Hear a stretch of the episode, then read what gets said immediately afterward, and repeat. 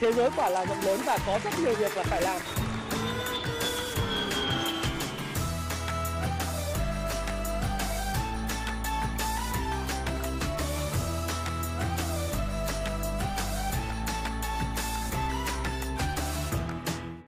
Hi, xin chào tất cả các bạn. Chào mừng các bạn đã quay trở lại với channel của Thái Phạm. Và 10 giờ 30 sáng thứ bảy, tôi sẽ thay thế cho chuyên mục lúc 8 giờ tối ngày chủ nhật. Có hai lý do tại sao tôi lại thay đổi cái lịch của mình lúc 8 giờ tối ngày chủ nhật. Thay vì là à, chúng ta nói về chủ nhật thì chúng ta nói vào lúc 10 giờ sáng, 10 giờ 30 phút sáng ngày thứ bảy. Như vậy thì nó sẽ có nhiều thời gian cho các bạn suy ngẫm về những gì đã xảy ra trong tuần vừa rồi.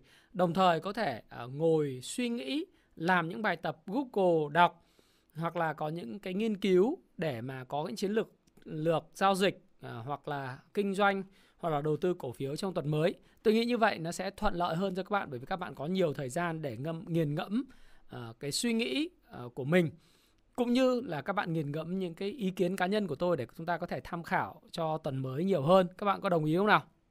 Xin chào tất cả các anh em. Chào Hạnh Nguyễn, Trọng Đức, Văn Nguyễn, à, Huỳnh Phương Anh và Đình Trúc. À, ok, chào khu đô thị Nam A Sóc Trăng. Hello. À. Nói chung là ai nghe được cái lúc mà live stream ấy thì tốt, còn à, nếu chúng ta tương tác trực tiếp, còn nếu như các bạn bận thì các bạn có thể nghe vào lúc buổi chiều hoặc là thứ sáng thứ bảy hoặc sáng chủ nhật à, à tối thứ bảy hoặc sáng chủ nhật thì chúng ta sẽ tốt hơn, đúng không nào? Rồi, khoa nói về những cổ phiếu cụ thể thì chúng ta hôm nay sẽ chia sẻ với nhau cái chủ đề đó là về cái uh, chuyện là nếu Trung Quốc tung ra cái gói kích thích 5.000 tỷ đô la vào năm 2022, đồng thời là có thêm những gói kích thích kinh tế khác vào năm 2023. À, trong cái bối cảnh họ đã lần đầu tiên sau rất nhiều tháng à, khống chế cái thị trường bất động sản bằng việc là à, cấm phát hành trái phiếu bất động sản, đặt ra những làn danh đỏ phát hành trái phiếu bất động sản thì họ trong tuần vừa rồi Bắc Kinh cũng đã chính thức là hạ lãi suất cho vay bất động sản xuống. Đồng thời là đề xuất uh, từ phủ thủ tướng cho cho phép là sẽ có một gói kích thích kinh tế 5.000 tỷ để mà vực dậy ờ, cái tăng trưởng của nền kinh tế Trung Quốc. Thì điều này nếu Trung Quốc làm nó sẽ ảnh hưởng như thế nào đến nền kinh tế Trung Quốc ờ, là một phần. Chúng ta sẽ bàn trong ngày hôm nay nó ảnh hưởng như thế nào đến cái chính sách ờ, về tiền tệ, chính sách lãi suất của Fed rồi các ngân hàng trung ương châu Âu sẽ phải nhìn Trung Quốc như thế nào, rồi triển vọng kinh tế năm 2023 trên toàn thế giới, trong đó có Việt Nam của chúng ta. À, chúng ta thấy rằng là trong những cái mà tưởng chừng như khi mà tôi làm trước khi tôi quyết định làm cái video này á thì nhìn chung về cái outlook tức là cái triển vọng của 2022 và 2023 có vẻ là trầm. Đấy, có vẻ là không sáng sủa. Nhưng mà tôi rất nhiều lần có đề cập với các bạn rằng là Trung Quốc chủ động à, đi theo cái chính sách zero covid và kiên trì với chính sách zero covid trong khi cả thế giới sống chung thì nó đặt ra một cái câu hỏi của tôi rất lớn là tại sao họ lại lựa chọn như vậy có phải là cái cách lựa chọn đó để tạo ra sự khan hiếm về hàng hóa trên thế giới sự đứt gãy chuỗi cung ứng để chứng minh cho thế giới thấy rằng là Trung Quốc có một cái vai trò rất quan trọng trong việc cung ứng hàng hóa và là công xưởng của thế giới Đúng chưa nào? Hàng hóa tất cả các nơi khác đều tăng với lại cái mức tăng rất là chóng mặt. Rồi tôi cũng đặt câu hỏi là ờ, họ có định chơi như vậy khô máu cho đến hết năm 2023 hay không? Hay là chỉ chơi đến hết cuối năm 2022 và what's next, điều gì tiếp theo? Thì ngày hôm qua khi tôi đọc cái thông tin ở đầu tiên đọc trên South China Morning Post và một số những trang web Việt Nam có đăng lại đó thì Trung Quốc chuẩn bị cái gói kích thích kinh tế là 5.000 tỷ đồng thời là không ngại ngần trong việc hạ lãi suất cho vay bất động sản. Rồi những cái hoạt động mà sẽ kích thích kinh tế sau khi mà à, có cái cái hội nghị uh, trung ương của Trung Quốc, hội nghị trung ương Đảng Trung Quốc sẽ diễn ra vào cuối mùa thu năm nay và cuối năm nay À, sẽ dự kiến là bầu ra một cái vị chủ tịch mà bây giờ chúng ta cũng đều biết rằng là khả năng rất cao là vị chủ tịch chọn đời của Trung Quốc, là vị chủ tịch chọn đời thứ ba sau chủ tịch Mao Trạch Đông và chủ tịch Đặng Tiểu Bình thì chúng ta sẽ chứng kiến thấy Trung Quốc có một cái lãnh tụ mà khả năng rất cao nhé. Cái này là chúng ta phân tích dựa trên cái giới phân tích ờ, về chính trị, về kinh tế của thế giới. Người ta sẽ nói rằng là khả năng rất cao là có cái cái vị chủ tịch chọn đời là ông ờ, Tập Cận Bình. Đấy. Thì có phải là sau khi mà à, chúng ta liên kết những cái sự kiện đó lại và tôi cá nhân tôi tôi cũng liên kết sự kiện đó lại thì tôi nghĩ rằng là sau khi mà ông Tập Cận Bình à, có thể vào cái hội nghị Trung ương Đảng vào cuối năm nay ông được bầu là chủ tịch chọn đời thì sẽ có một cái cú tôi gọi là à, nôm na dân dã gọi là đại xá thiên hạ. Tức là sau khi mình được bầu như vậy rồi thì mình sẽ phải có một cái đại xá để củng cố cái lý thuyết thịnh vượng chung để củng cố. Đầu tiên thịnh vượng chung thì Trung Quốc nó phải thịnh vượng. Muốn thịnh vượng chung người giàu và người nghèo cùng thịnh vượng, người trung lưu cùng thịnh vượng thì Trung Quốc phải thịnh vượng. Và Trung Quốc muốn thịnh vượng thì phải có kích thích kinh tế. Phải có các hoạt động bơm tiến dụng, bơm tiền và phải có cái sự vực dậy của cái thị trường bất động sản. Vốn là cái thị trường chiếm tới hơn 25% mà nếu thống kê đầy đủ là đến 30% cái GDP của Trung Quốc, ngoài cái chuyện xuất khẩu và consumption. Ờ, tiêu dùng của cá nhân và du lịch nội địa.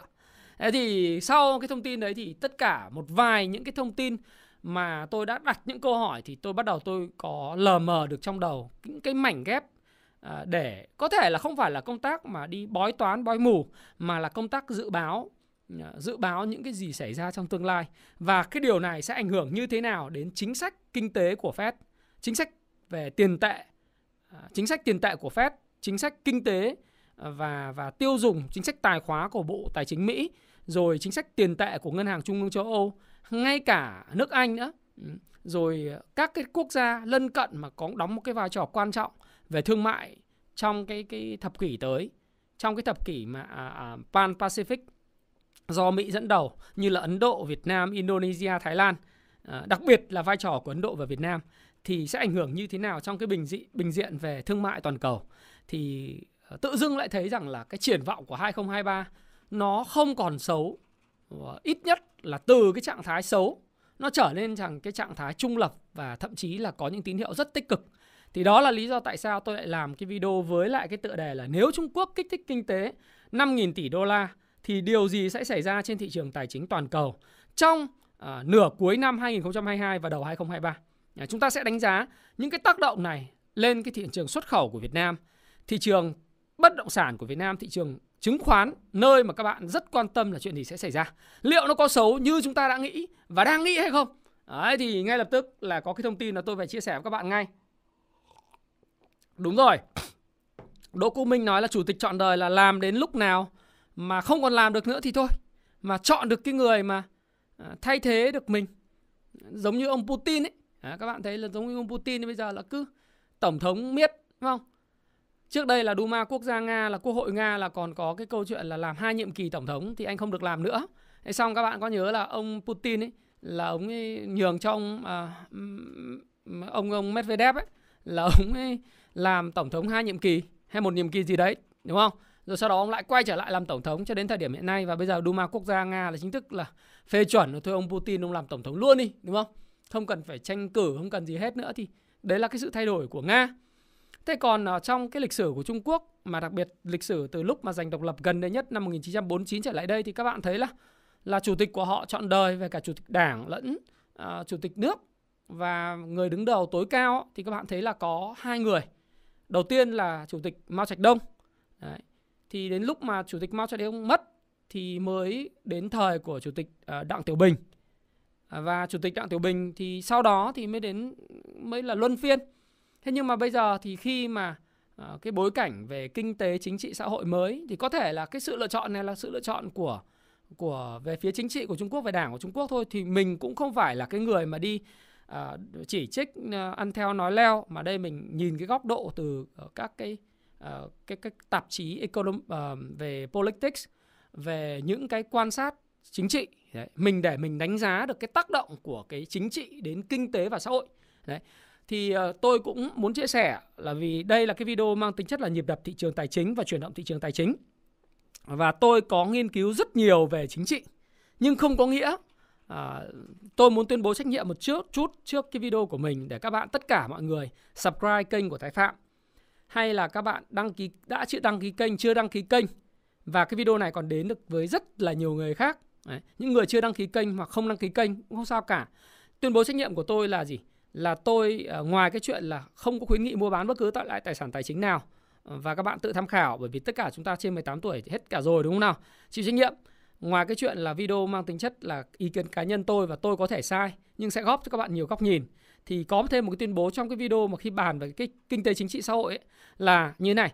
Thứ nhất là chúng ta luôn luôn biết là kinh tế chính trị xã hội là ba cái cái cái thành phần rất quan trọng khi nếu chúng ta nói đến thương trường, chúng ta nói đến kinh doanh mà chúng ta không nói đến cái sự ổn định về mặt xã hội hay là về kinh tế à về chính trị thì đó là sự thiếu sót thiếu sót.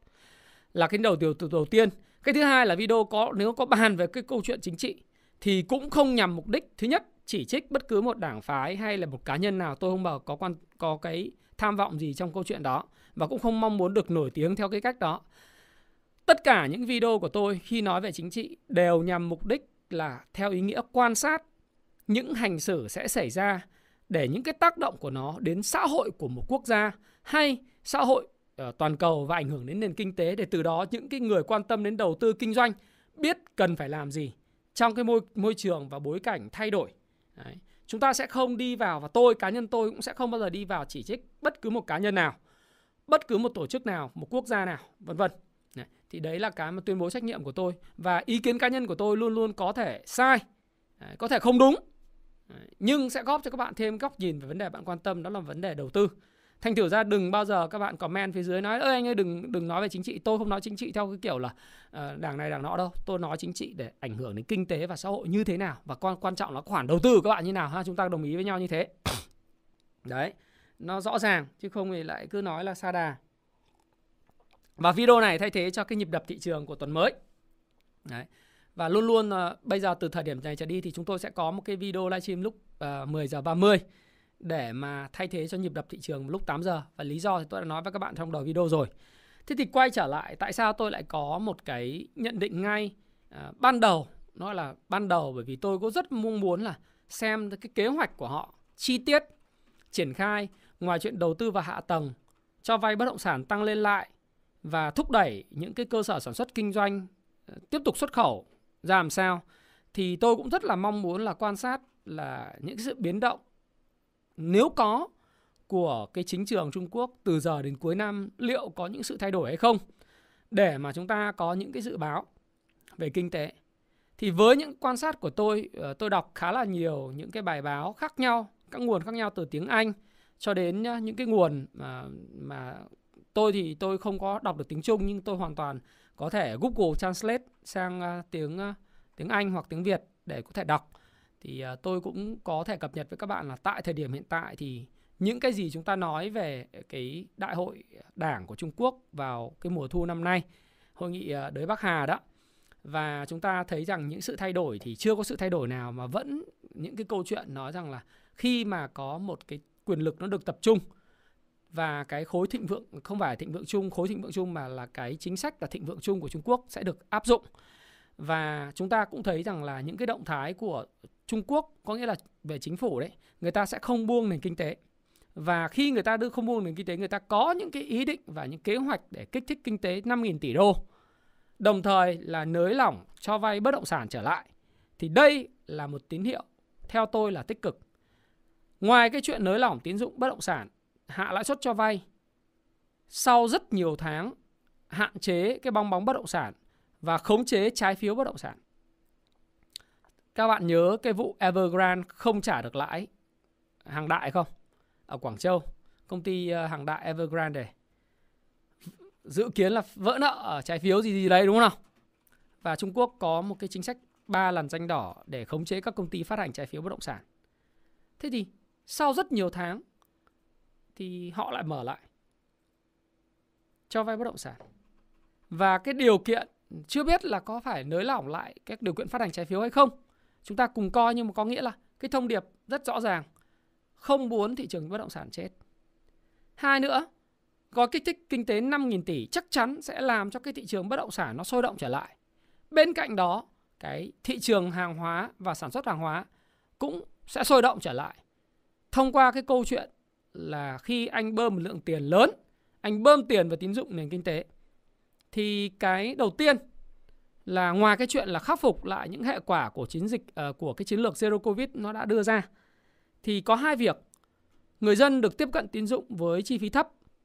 Khi đó thì các bạn đã như chứng kiến cái cái vòng xoáy của việc chi phí thấp nó sẽ đẩy đến cái việc là như này.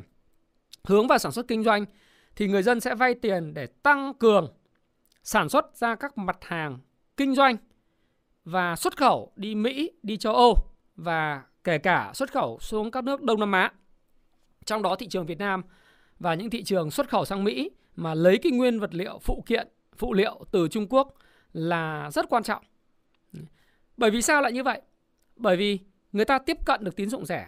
Cái thứ hai nữa, cái chính sách này khi mà bơm tiền và kích thích cho sản xuất kinh doanh thì sẽ khiến cho Trung Quốc, đặc biệt là đồng nhân dân tệ, vốn đã mất giá với lại đồng đô la trong đầu năm nay. Khi mà Fed nâng lãi suất thì các bạn thấy là sức mạnh của đồng bạc xanh nó tăng lên phải không nào?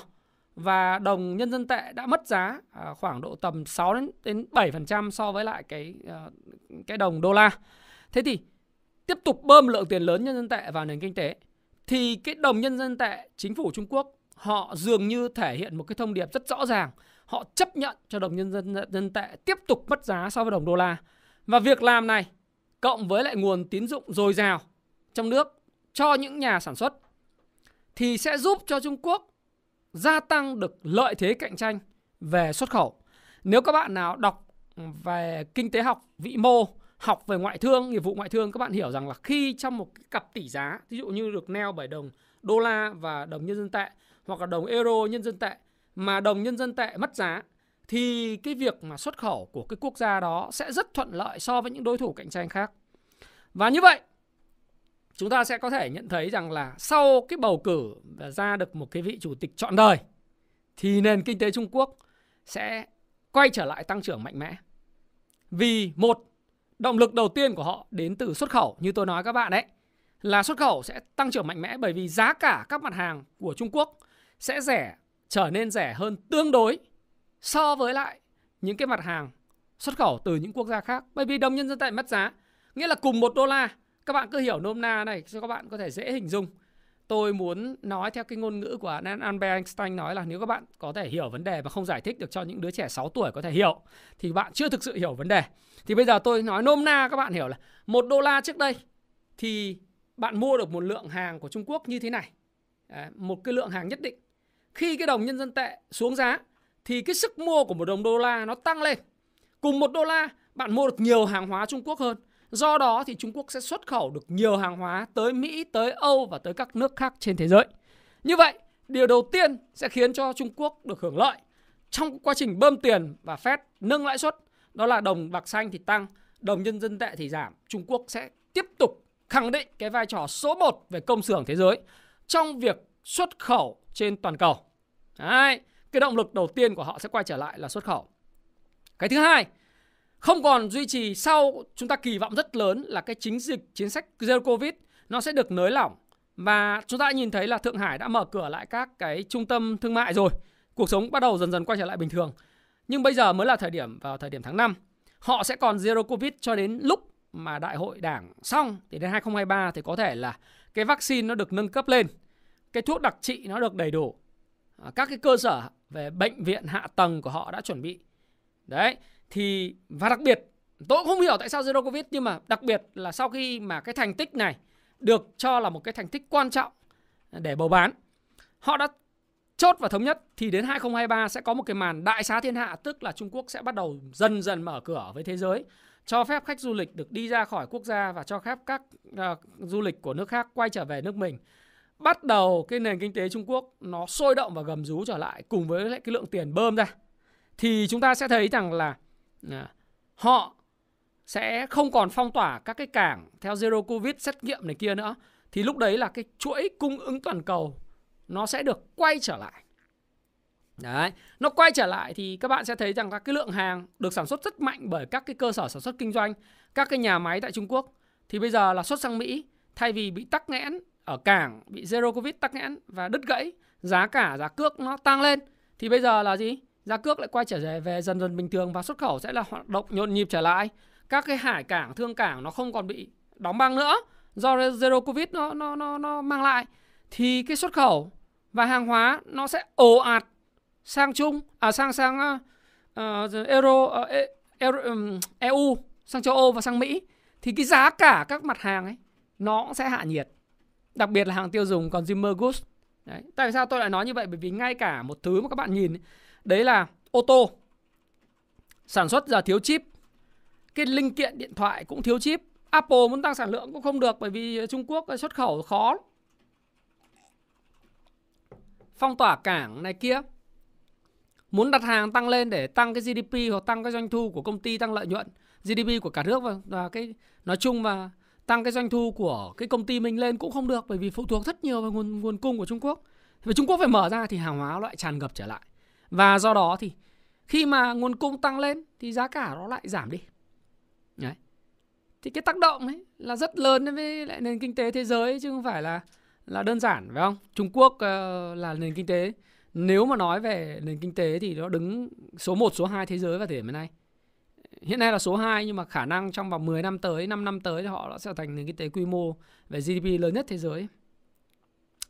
Thế nên là khi mà họ họ sản xuất và xuất khẩu là bình thường và không còn zero covid nữa và có một cái màn đại xá thiên hạ khi mà có một vị lãnh lãnh đạo chọn đời mới thì các bạn sẽ thấy rằng là hàng hóa sẽ quay trở lại và giá cả sẽ hạ nhiệt. Đặc biệt là các thiết bị linh kiện điện tử và hàng tiêu dùng. Đấy. Con người bây giờ không phải vấn đề là hạn chế về về sản xuất mà con người chỉ đang cố tình có làm cái zero covid để cho nó bị đứt gãy. Đấy là như thế. Đấy là cái tác động mà tôi tôi nhìn rất rõ luôn đấy. Nhìn rất rõ và tôi nghĩ là không chỉ có tôi, nhiều người nhìn rất là rõ cái chuyện này. Rồi. Và cái lợi của việc mà Trung Quốc đối với Việt Nam là cái gì? Đối với thế giới. Thì thế giới sẽ thấy là hàng hóa sẽ hạ nhiệt. Nhưng không phải là hàng hóa cơ bản như dầu đâu nha. Giá năng lượng sẽ tiếp tục neo cao. Tí nữa tôi sẽ nói về giá năng lượng. Nhưng mà một trong những cái biến số rất lớn về giá cả hàng hóa tiêu dùng thì nó do cái đứt gãy chuỗi cung ứng tại Trung Quốc về xuất khẩu của Trung Quốc về điện thoại, về consumer goods, về uh, toys, về đồ chơi hay là các cái hàng hóa Giáng sinh của người Mỹ vân vân nó sẽ không còn hạn chế nữa. Dẫn đến là cái tôi nghĩ từ 2023 thì cái giá cả của các mặt hàng đó nó sẽ hạ nhiệt ngoại trừ năng lượng. Thế thì đối với lại cái việc mà ngân hàng trung ương Trung Quốc giảm lãi suất cho vay bất động sản thì bây giờ mình nói đến cái cực tăng trưởng thứ hai ngoài chuyện xuất khẩu. Đó là bất động sản thì sau rất nhiều tháng là họ kiểm soát bong bóng bất động sản, đập Evergrande và trái phiếu bất động sản thì bây giờ họ mở lại gói kích thích. Đấy. Và điều này giảm lãi suất cho vay họ có một thông điệp đó là họ không đập chết thị trường bất động sản, không làm cho thị trường bất động sản chết và cũng không có thông điệp rằng là việc siết trái phiếu bất động sản đó là siết tất cả mà sẽ tiếp tục có chọn lọc để phát triển thị trường bất động sản. Vì lý do tại sao tôi lại nói là cái thị trường bất động sản Trung Quốc lại vô cùng quan trọng như vậy đối với nền kinh tế của nước này. Bởi vì dữ liệu ở đây một cái bài báo trên cà phê Land. Đấy. Cà phê Land nhé, họ ờ, nói rằng là dữ liệu chính thức cho thấy là lĩnh vực bất động sản của Trung Quốc là một cái uh, lĩnh vực khổng lồ với 900 triệu mét vuông căn hộ được xây dựng mỗi năm. Và các nhà kinh tế ước tính rằng là tất cả cái sản lượng của thị trường bất động sản đóng góp vào GDP Trung Quốc và cộng thêm tất cả những cái ngành nghề phụ trợ liên quan gồm sản xuất thép, xi măng thì đã đóng góp tới 25% GDP của Trung Quốc. Và bất cứ sự chậm lại nào hoặc suy giảm hoàn toàn trong cái lĩnh vực bất động sản thì sẽ khiến cho nền kinh tế Trung Quốc rất khó để có thể lấp đầy à, cái tăng trưởng từ cái lĩnh vực này. Do đó thì tôi nghĩ rằng là sau một thời gian khống chế không cho cái lĩnh vực bất động sản phát triển nóng thì chính phủ Trung Quốc bắt đầu nhận ra rằng thị trường bất động sản có vai trò quá lớn. Thực ra là họ không phải bắt đầu mà họ đã nhận ra từ lâu rồi. Nhưng cái việc mà cũng như đấy là sự lựa chọn thôi. Giống như cái cuốn sách của Jim Collins vĩ đại do lựa chọn. Thì cái chính sách của anh là anh không có biết là cái nào là tối ưu nhất mà trong thời điểm anh lựa chọn một cái chính sách thì nó là chỉ là sự phù hợp với lại cái hoàn cảnh và nền kinh tế thời điểm đó. Người ta biết là GDP không chính thức thống kê đã là 95% rồi. À chính thức thống kê là 25% cái GDP của Trung Quốc rồi. Nhưng mà nếu mà tính chỉ có sắt thép, xi măng thôi à, và bất động sản là chiếm 25% GDP. Nhưng các bạn phải tính thêm là hàng trăm triệu con người, hàng trăm triệu con người có cái nền kinh tế phụ thuộc vào việc mua qua bán lại bất động sản. Công nhân xây dựng, các dịch vụ ăn theo từ trường học, bệnh viện, những thứ ăn theo bất động sản và các đại đô thị của Trung Quốc thì cái tác động của cái thị trường bất động sản lên GDP Trung Quốc chúng ta có thể thấy nó có lên thậm chí đến 35 40% là bình thường. Bây giờ 30%, 35% cái GDP tăng trưởng hay không nhờ thị trường bất động sản. Còn lại là cái cực tăng trưởng xuất khẩu và tiêu dùng nội địa nó sẽ được cởi trói trong năm 2023. Nhưng cái tăng trưởng của tiêu dùng nội địa, consumption, cái chữ consumption trong GDP ấy, cộng với xuất khẩu nó chưa đủ. Mà bây giờ nó phải có đến phải phải phải kích hoạt cái đầu tư công của chính phủ Trung Quốc để thu hút dòng vốn đầu tư tư nhân. Nhưng mà cái dòng vốn đầu tư tư nhân và đầu tư công hạ tầng ấy kích hoạt cái đồng đồng đầu tư câu à, tư nhân ấy, nó phải đến từ thị trường bất động sản. Thì như vậy nền kinh tế Trung Quốc mới quay trở lại cái tăng trưởng 6 đến 7% được. Mà Trung Quốc đã trải qua rất nhiều thập kỷ tăng trưởng thần kỳ trên 10% là phần lớn do thị trường bất động sản mang lại. Và nói gì thì nói, cái giá nhà của Trung Quốc hiện nay rất cao. Nhưng nhu cầu thực về nhà ở Trung Quốc với đất nước 1 tỷ tư dân luôn luôn là lớn. Đặt trong bối cảnh là cái khẩu vị của người dân Trung Quốc là thích mua nhà cửa, thích đất đai. Mà thậm chí nhu cầu ở thật cũng rất là lớn. Chẳng qua là hiện nay là giữa cái cái cung và cầu nó không gặp nhau là bởi vấn đề về giá. Giá của những cái căn hộ bất động sản Trung Quốc giá quá cao đi. Thì tôi đã có lần tâm sự với bạn là năm 2015 tôi đi Thượng Hải. Tôi vào chơi một cái người bạn, nhà người bạn và nói chuyện thì người bạn nói rằng là cái căn hộ này của cô ấy là có 100 mét vuông cách trung tâm Thượng Hải là 30 cây. Tức là Shanghai City Center đó. Shanghai ECC. từ cái nơi làm việc của cô ta đến cái nhà cô ở là 30 cây mà giá căn hộ của cô thời điểm đó năm 2015 hai vợ chồng đi làm và là quản lý cấp cao của những cái tập đoàn nước ngoài tại Trung Quốc mà phải mất 15 20 năm, hai vợ chồng cô mới mua được cái căn nhà đó và diện tích là 100 mét vuông. Giá căn hộ là 1 triệu đô la tức là khoảng 10.000 đô la một mét vuông căn hộ ở Thượng Hải. Cách năm 2015 đó đã là 1 triệu đô 100 mét vuông. Hai vợ chồng thì dĩ nhiên mua nhà xe à, mua xe Trung Quốc thì rất rẻ. Xe Trung Quốc thì thì thì rẻ lắm. Các bạn có thể mua những cái xe hồng kỳ bây giờ ờ, chỉ ở Việt Nam nó khoảng hơn tỷ thôi. Ở Trung Quốc cái bán về xe nó không phải là vấn đề mà nhà là vấn đề lớn.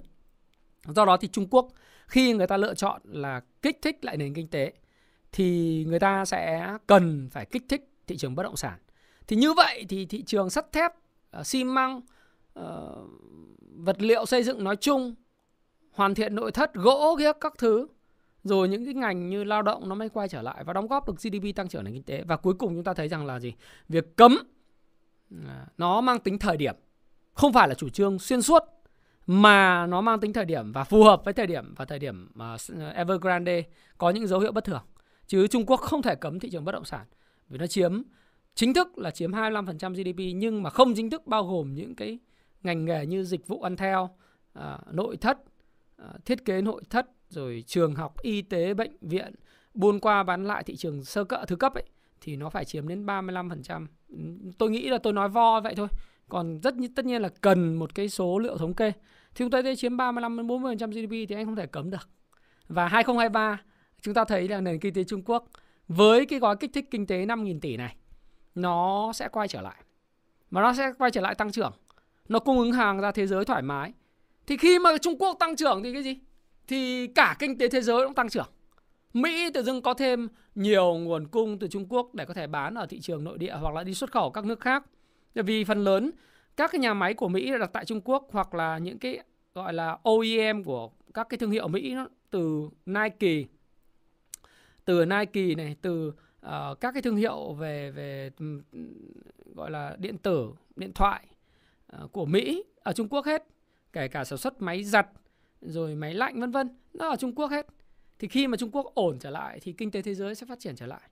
Và ngày hôm nay mọi người nói rất nhiều các nhà kinh tế học những cái chuyên gia về phân tích tài chính trên phố Wall thậm chí là cả chủ tịch của Goldman Sachs nói rất nhiều về cái suy thoái kinh tế.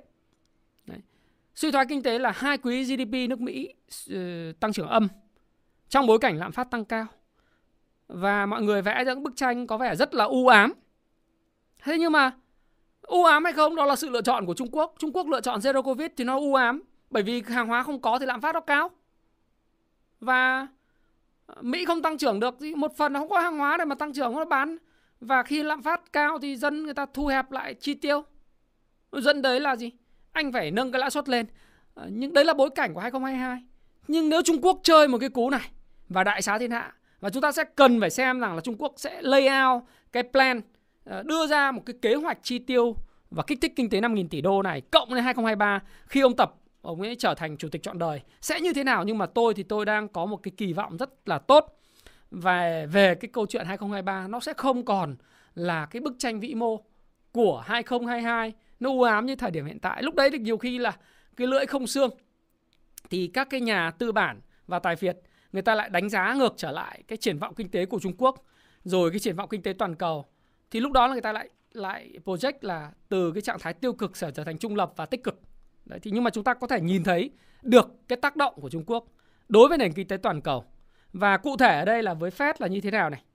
Với Fed thì uh, cũng nói luôn với các bạn luôn là hiện nay Fed họ đang à, bị cái áp lực về lạm phát họ bị chỉ trích rất nhiều về chuyện là do họ cung ứng một lượng tiền lớn ra nền kinh tế đã dẫn tới là cái lạm phát. Điều này đúng và tôi đã chia sẻ rất nhiều về câu chuyện là kẻ cắp gặp bà già. Và rõ ràng là OPEC cộng gồm có các nước Ả Rập và Nga cộng với lại Trung Quốc, họ đã tìm cách điều tiết lại giá cả hàng hóa khi mà Fed bơm rất nhiều tiền bằng cách nâng các commodity price một cách chủ động và đầy cố ý. Kể cả việc lựa chọn zero covid theo ý kiến cá nhân của Thái Phạm thì đó là sự lựa chọn để đẩy cái giá hàng hóa lên tương xứng với lượng tiền mà Fed đã bơm ra. Thì Fed là bị áp lực về lạm phát. Lạm phát của Mỹ tháng 4 là 8,3%, uh, ờ, annual tức là là 12 quý gần nhất là 8,3%. Và họ buộc phải tăng cái lãi suất để mà khống chế lạm phát. Mục đích của họ là giảm cầu. Nhưng cái chính là cái nguyên nhân mà họ không kiểm soát được đó là externality những yếu tố ngoại biên gồm có giá năng lượng do Nga và OPEC cộng leading. Hai nữa là cái câu chuyện là giá lương thực ờ, nó đang bị disrupt tức là bị bị uh, gián đoạn về nguồn cung do Nga oánh Ukraine cho nên là cái nguồn cung ngũ cốc tại Ukraine bây giờ không xuất khẩu được. Hai nữa là gì? Nga bị các nước khác cấm xuất khẩu các commodity từ dầu, xăng, các sản phẩm hóa dầu cho đến những sản phẩm về về lương thực cũng bị cấm dẫn đến thế giới trong một thời gian ngắn anh không thể duy trì được cái lượng cung thông thường nên nó hụt cung thì giá năng lượng à, giá lương thực tăng cao thì các bạn thấy rằng là bây giờ các quốc gia khác như là Ấn Độ đấy nó lại còn gặp thêm cái hạn cái nắng hạn. Mà cái nắng ở Ấn Độ và Sri Lanka, đặc biệt là cái vùng Ấn Độ là nơi cung cấp cái ngũ cốc cũng rất lớn. Thì 45 độ C thì có con người còn chết chứ nói cây. Dẫn đến là cái nguồn cung nó bị hụt và giá lương thực nó tăng cao. Rồi chính vì cái giá lương thực nó tăng cao như thế thì nó kích hoạt thêm cái ông Indonesia ờ, và ông ấy, ông là vốn là cái người sản xuất cái dầu cọ lớn nhất thế giới. Ông ấy không biết là cố ý hay vô tình ông bảo để đảm bảo an ninh uh, uh, lương thực thì ông ấy cũng cấm luôn cái cái xuất khẩu uh, cái cái dầu cọ mà các bạn biết là dầu cọ trong thực phẩm rất là quan trọng đóng một cái lượng vai trò rất lớn trong việc chế biến thực phẩm phải không? Thế thì dầu cọ tăng lên bởi vì cái hụt nguồn cung một cách có chủ ý của Indonesia. Thế thì cộng với ngũ, giá ngũ cốc lên thì sao? Từ cái vấn đề về an ninh uh, lương thực toàn cầu trở nên nóng hầm hập, giá cả nó cứ tăng lên. Đấy. Và Fed bị áp lực rất lớn. Ờ, và ông nói rằng là ông ông ờ, Powell nói là thôi thì bây giờ tôi không kiểm soát được nguồn cung thì tôi kiểm soát cầu. Tôi tăng ờ, cái cái lãi suất lên để cầu nó xuống từ từ giá cả nó xuống. Đấy là một quan điểm. Và ông nói luôn là trong cái cuộc hội thảo do tờ Wall Street Journal tổ chức tuần tuần này này, thì ông Powell nói rằng là Fed sẽ duy trì nâng lãi suất cho đến khi lạm phát giảm xuống. Và ông nói một câu khá là diều hâu đó là việc kiểm soát lạm phát đòi hỏi phải tăng lãi suất nếu mà vượt quá mức mọi người nghĩ là trung tính thì chúng tôi cũng không ngại Chúng tôi sẽ tăng lãi suất cho đến khi cảm thấy đạt tới một trạng thái mà chúng ta có thể nói rằng các điều kiện tài chính đã hợp lý và lạm phát đã giảm xuống. Chúng tôi sẽ đi đến mức độ đó, sẽ không có bất cứ một ngần ngại nào. Đó là quan điểm của Fed đối với lại uh, đây là quan điểm của Powell. Ông phát biểu trong hội thảo do tờ Wall Street Journal tổ chức tuần vừa rồi. Thì khi mà các bạn thấy rằng là Fed hiện nay bị áp lực về cái lạm phát. Lạm phát thì như tôi nói, ngoài vấn đề về tiền về vòng xoay của tiền thì các bạn cũng thấy một điều đó là do sự cố tình của nguồn cung bị sụt sụt giảm vì yếu tố man made con người. Và Trung Quốc zero covid tắc cảng tắc sản xuất. Nhưng mà 2023 Trung Quốc kích thích kinh tế cho sản xuất kinh doanh cho tiêu dùng nội địa cho du lịch nội địa cho thị trường bất động sản mọi thứ nó bung trở lại hàng hóa ồ ạt ra trở lại thì khi nguồn cung được giải quyết tự dưng Fed sẽ thấy lạm phát rất nhẹ nhàng. Đặc biệt đối với lại consumer good đó là cái kịch bản mà tôi đang projection. Tôi có những cái projection. Đấy, dự báo như vậy. Và cái mức lãi suất mà bây giờ trung tính là 2,25 ờ, cho đến 2,5 hoặc là 2,25 hoặc hoặc là 2,5 đến 2,75 là lãi suất trung tính thì nhiều khi tự dưng Fed chỉ thấy rằng, ô, chỉ còn mỗi giá năng lượng là tăng thôi, còn hàng hóa tự dưng nó hạ nhiệt. Hạ nhiệt hay không ở Trung Quốc. Như vậy trong cái cuộc chiến tam quốc, thời đại mới, ngô ngụy thục, thời đại mới, gồm có Mỹ và phe Mỹ, Anh e, châu Âu đấy, gọi là một cái một cái một cái phía mạnh như nước Ngụy. Thì nó vẫn còn có nước Ngô là nước Nga và có Thục. Ba Thục là Trung Quốc trong cái tam quốc mới cái, cái tình hình tài chính và tình hình kinh tế chính trị nó phụ thuộc vào nước đi của những quốc gia lớn này tất nhiên chúng ta không thể bỏ qua cái vai trò của Ấn Độ và đặc biệt là của Việt Nam Đấy. trong cái thực ra chúng ta nhỏ thôi nhưng chúng ta được hưởng lợi từ những quyết định này như thế nào thì tôi sẽ phân tích cho các bạn cùng các bạn xem các bạn ha. Thì tôi thấy là triển vọng 2023 hiện tại là không xấu như dự báo. Bởi vì thế giới nếu Trung Quốc ra sức sản xuất thì thế giới sẽ đủ nguồn công, nguồn cung và chúng xuất khẩu Trung Quốc sẽ rất mạnh bởi vì đồng nhân dân tệ mất giá. Đấy là cái lợi thế, lợi thế lớn lắm. Và Trung Quốc tăng trưởng thì thế giới nó tăng trưởng. Lạm phát sẽ không còn là mối lo do chẳng hạn như thiếu chip, thiếu điện thoại. Và khi ông tập Cận Bình ông làm chủ tịch chọn đời đấy thì ông sẽ không siết bất động sản như dự kiến bởi vì à, chúng ta sẽ thấy rằng bất động sản sẽ sẽ đóng góp cái nguồn thu lớn cho Trung Quốc. Thế vậy bây giờ thì sẽ ảnh hưởng như thế nào đến à, với Fed thì tôi nghĩ rằng là khi họ tăng lên lãi suất trung tính họ thấy là nếu lạm phát không phải vấn đề thì họ sẽ, sẽ dừng đấy. Họ sẽ dừng. Bởi vì việc tăng tiếp chỉ làm cho nước Mỹ bị painful mà thôi. Ông thắt lưng bục bụng. Ông nói người Mỹ rằng là không được chi tiêu nữa. Nó không đúng. Nền kinh tế nước Mỹ dựa chính mô, mô hình tăng trưởng dựa tính vào cái consumption. Tiêu dùng của nội địa. Tiêu dùng nội địa của nước Mỹ là do cái sự dễ dãi về tín dụng, credit card, sự ờ, thoải mái về tín dụng. Nó mang lại. Mà cái một cái vị chủ tịch các bạn nhớ là từ giờ đến có thể là cái áp lực của họ từ giờ đến tháng 11 là bầu cử giữa nhiệm kỳ của 1 phần 3 thượng viện và toàn bộ hạ, hạ viện. Tổng thống thì dĩ nhiên là giữ nguyên nhưng mà vấn đề là 1 phần 3 thượng viện mà bầu lại mà hiện nay bây giờ phe đa số thì vẫn là bên dân chủ. Nhưng nếu mà kinh tế nước Mỹ mà suy thoái quý 1 thì đã đã giảm rồi. Quý 2 là nó giảm tiếp. Khả năng cao là giảm. GDP giảm.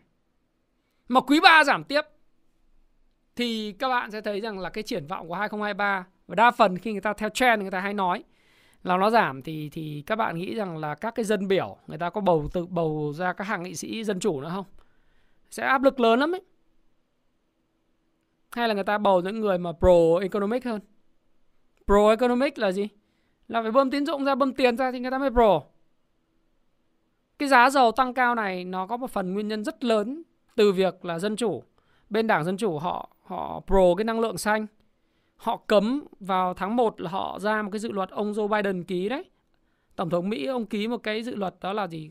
Cấm khai thác và nghiên cứu, thăm dò khai thác ở trên biển trên biển và trên đất liền ở Mỹ. Mà cái bang nhiều nhất, giàu lửa nhiều nhất thì và và họ lại rất là pro đối với đảng cộng hòa, đấy là Texas. Tất nhiên cái việc mà phụ thuộc vào nguyên liệu hóa thạch thì ờ, nước Mỹ người ta dần dần thì người ta sẽ bỏ trong vòng 50 năm tới nhưng mà trong ngắn hạn thì không thể bỏ được ngay. Thì cái cái cái nền mà, kinh tế mà phụ thuộc vào nhiên liệu hóa thạch thì nó cũng phần cần một thời gian để chuyển đổi sang nhiên liệu sạch. Nhưng mà ông cấm như vậy thì giá dầu, cái nguồn cung từ dầu đá phiến hay là nguồn cung từ các mỏ thăm dò khai thác dầu khí của Mỹ, nó không thể đáp ứng ngay lập tức, mặc dù các bạn nên nhớ nhé OPEC cộng trong vậy thôi chứ Mỹ là cái đất nước xuất khẩu dầu dầu lửa lớn nhất thế giới, kể cả khí. Thời gian tới mà EU họ cắt cái dầu ở cái khí của Nga hay là cấm vận dầu khí của Nga thì Mỹ sẽ được hưởng lợi lớn nhất chứ không phải là OPEC đâu.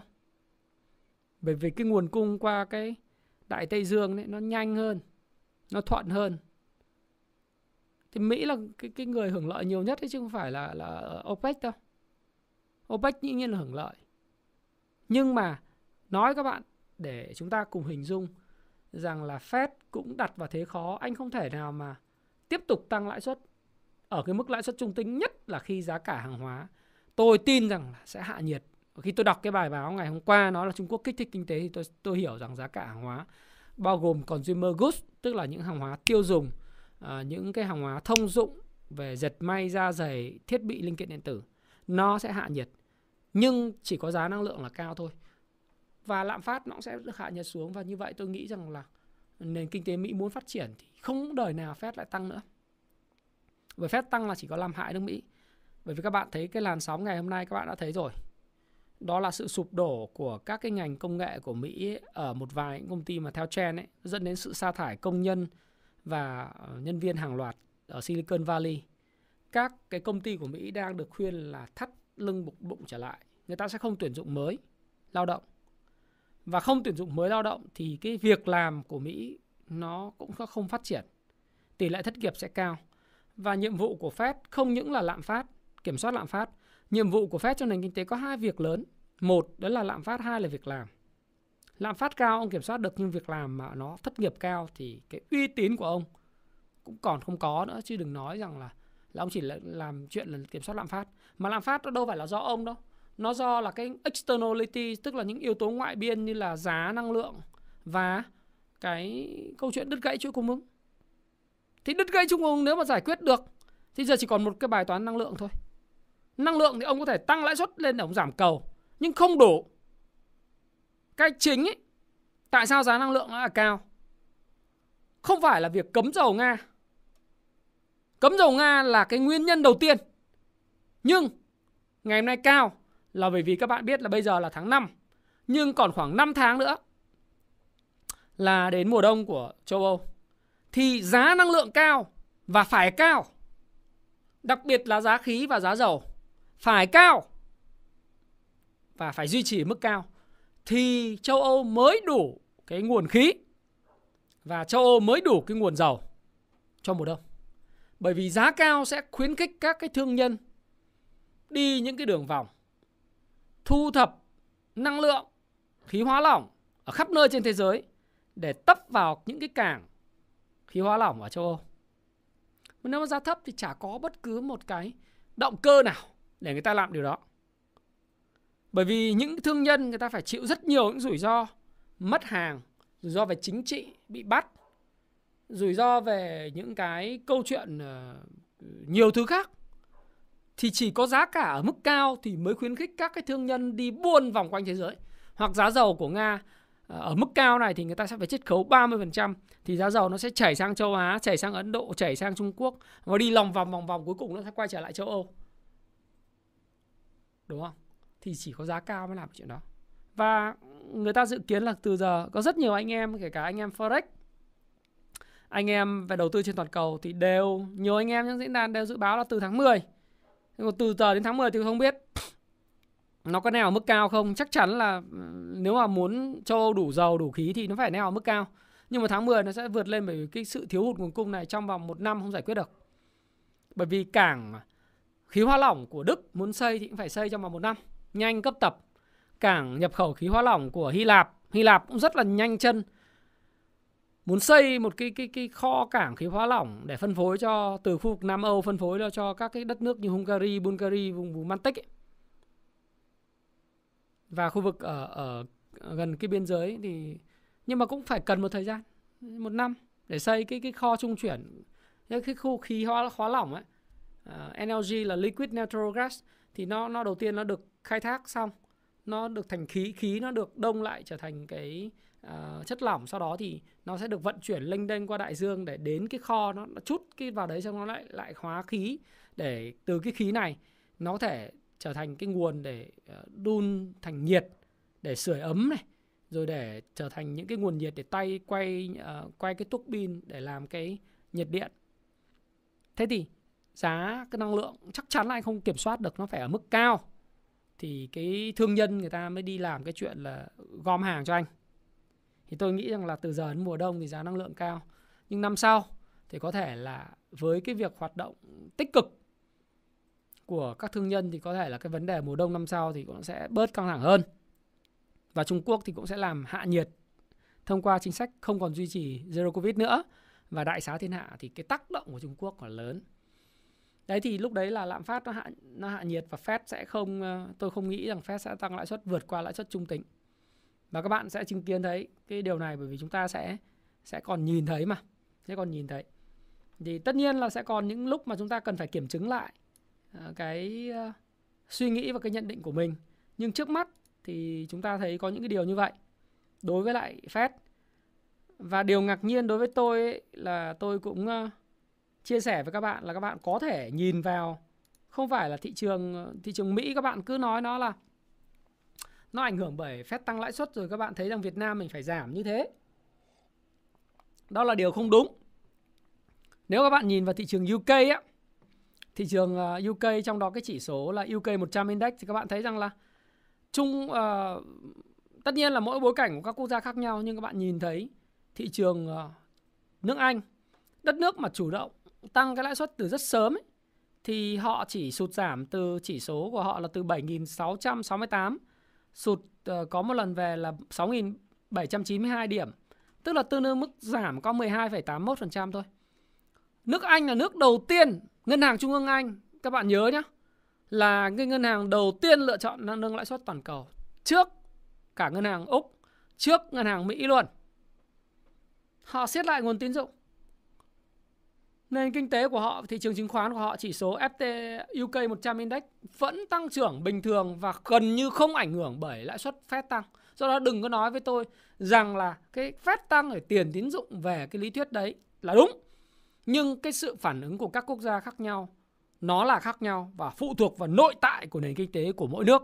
Nước Anh hiện nay đang được hưởng lợi rất nhiều từ cái việc làn sóng những người Hồng Kông và người Trung Quốc mang tiền sang đầu tư bất động sản ở Anh.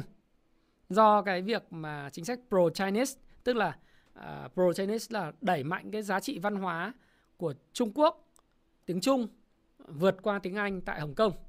Đấy, Hồng Kông sẽ không còn sử dụng cái ngôn ngữ tiếng Anh trong cái quá trình dạy học uh, trong thời gian tới.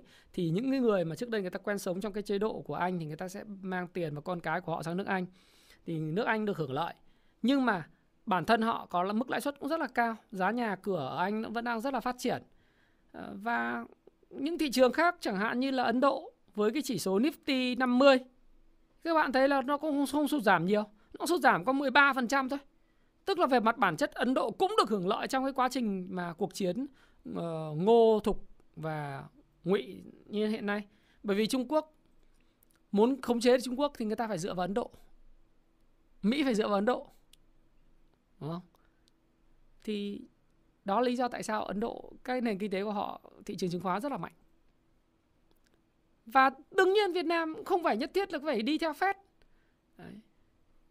bởi vì chúng ta cũng có những cái lợi thế tí nữa, tôi sẽ phân tích là cái gói 5.000 tỷ này, nó có lợi gì cho Việt Nam. Chút xíu nữa chúng ta sẽ nói cái gói 5.000 tỷ này. Và ngay cả Mỹ đến thời điểm này, thì các bạn có thể hình dung là từ đỉnh đến giờ Nasdaq cũng đã giảm là 32%. Và mức giảm này cũng đủ chiết khấu rất là tốt để mà có thể là thời gian tới tháng 6 giữa tháng 6 tháng 7 Fed nâng lãi suất thì ờ, cái quá trình, tôi nghĩ là nó sẽ là trong cái quá trình tạo đáy bởi vì là Fed nâng lãi suất tiếp của tháng 6 tháng 7 là những cái yếu tố mà giới đầu tư, đặc biệt là những nhà đầu tư mạo hiểm người ta hoàn toàn tính toán được là tháng 6 sẽ tăng là 0,5. Tháng 7 tăng 0,5 tức là tăng một chấm nữa. Thì người ta đã bán cổ phiếu của mình ra trước. Và những yếu tố đó theo tôi đã 70%, 80% phản ánh vào trong giá.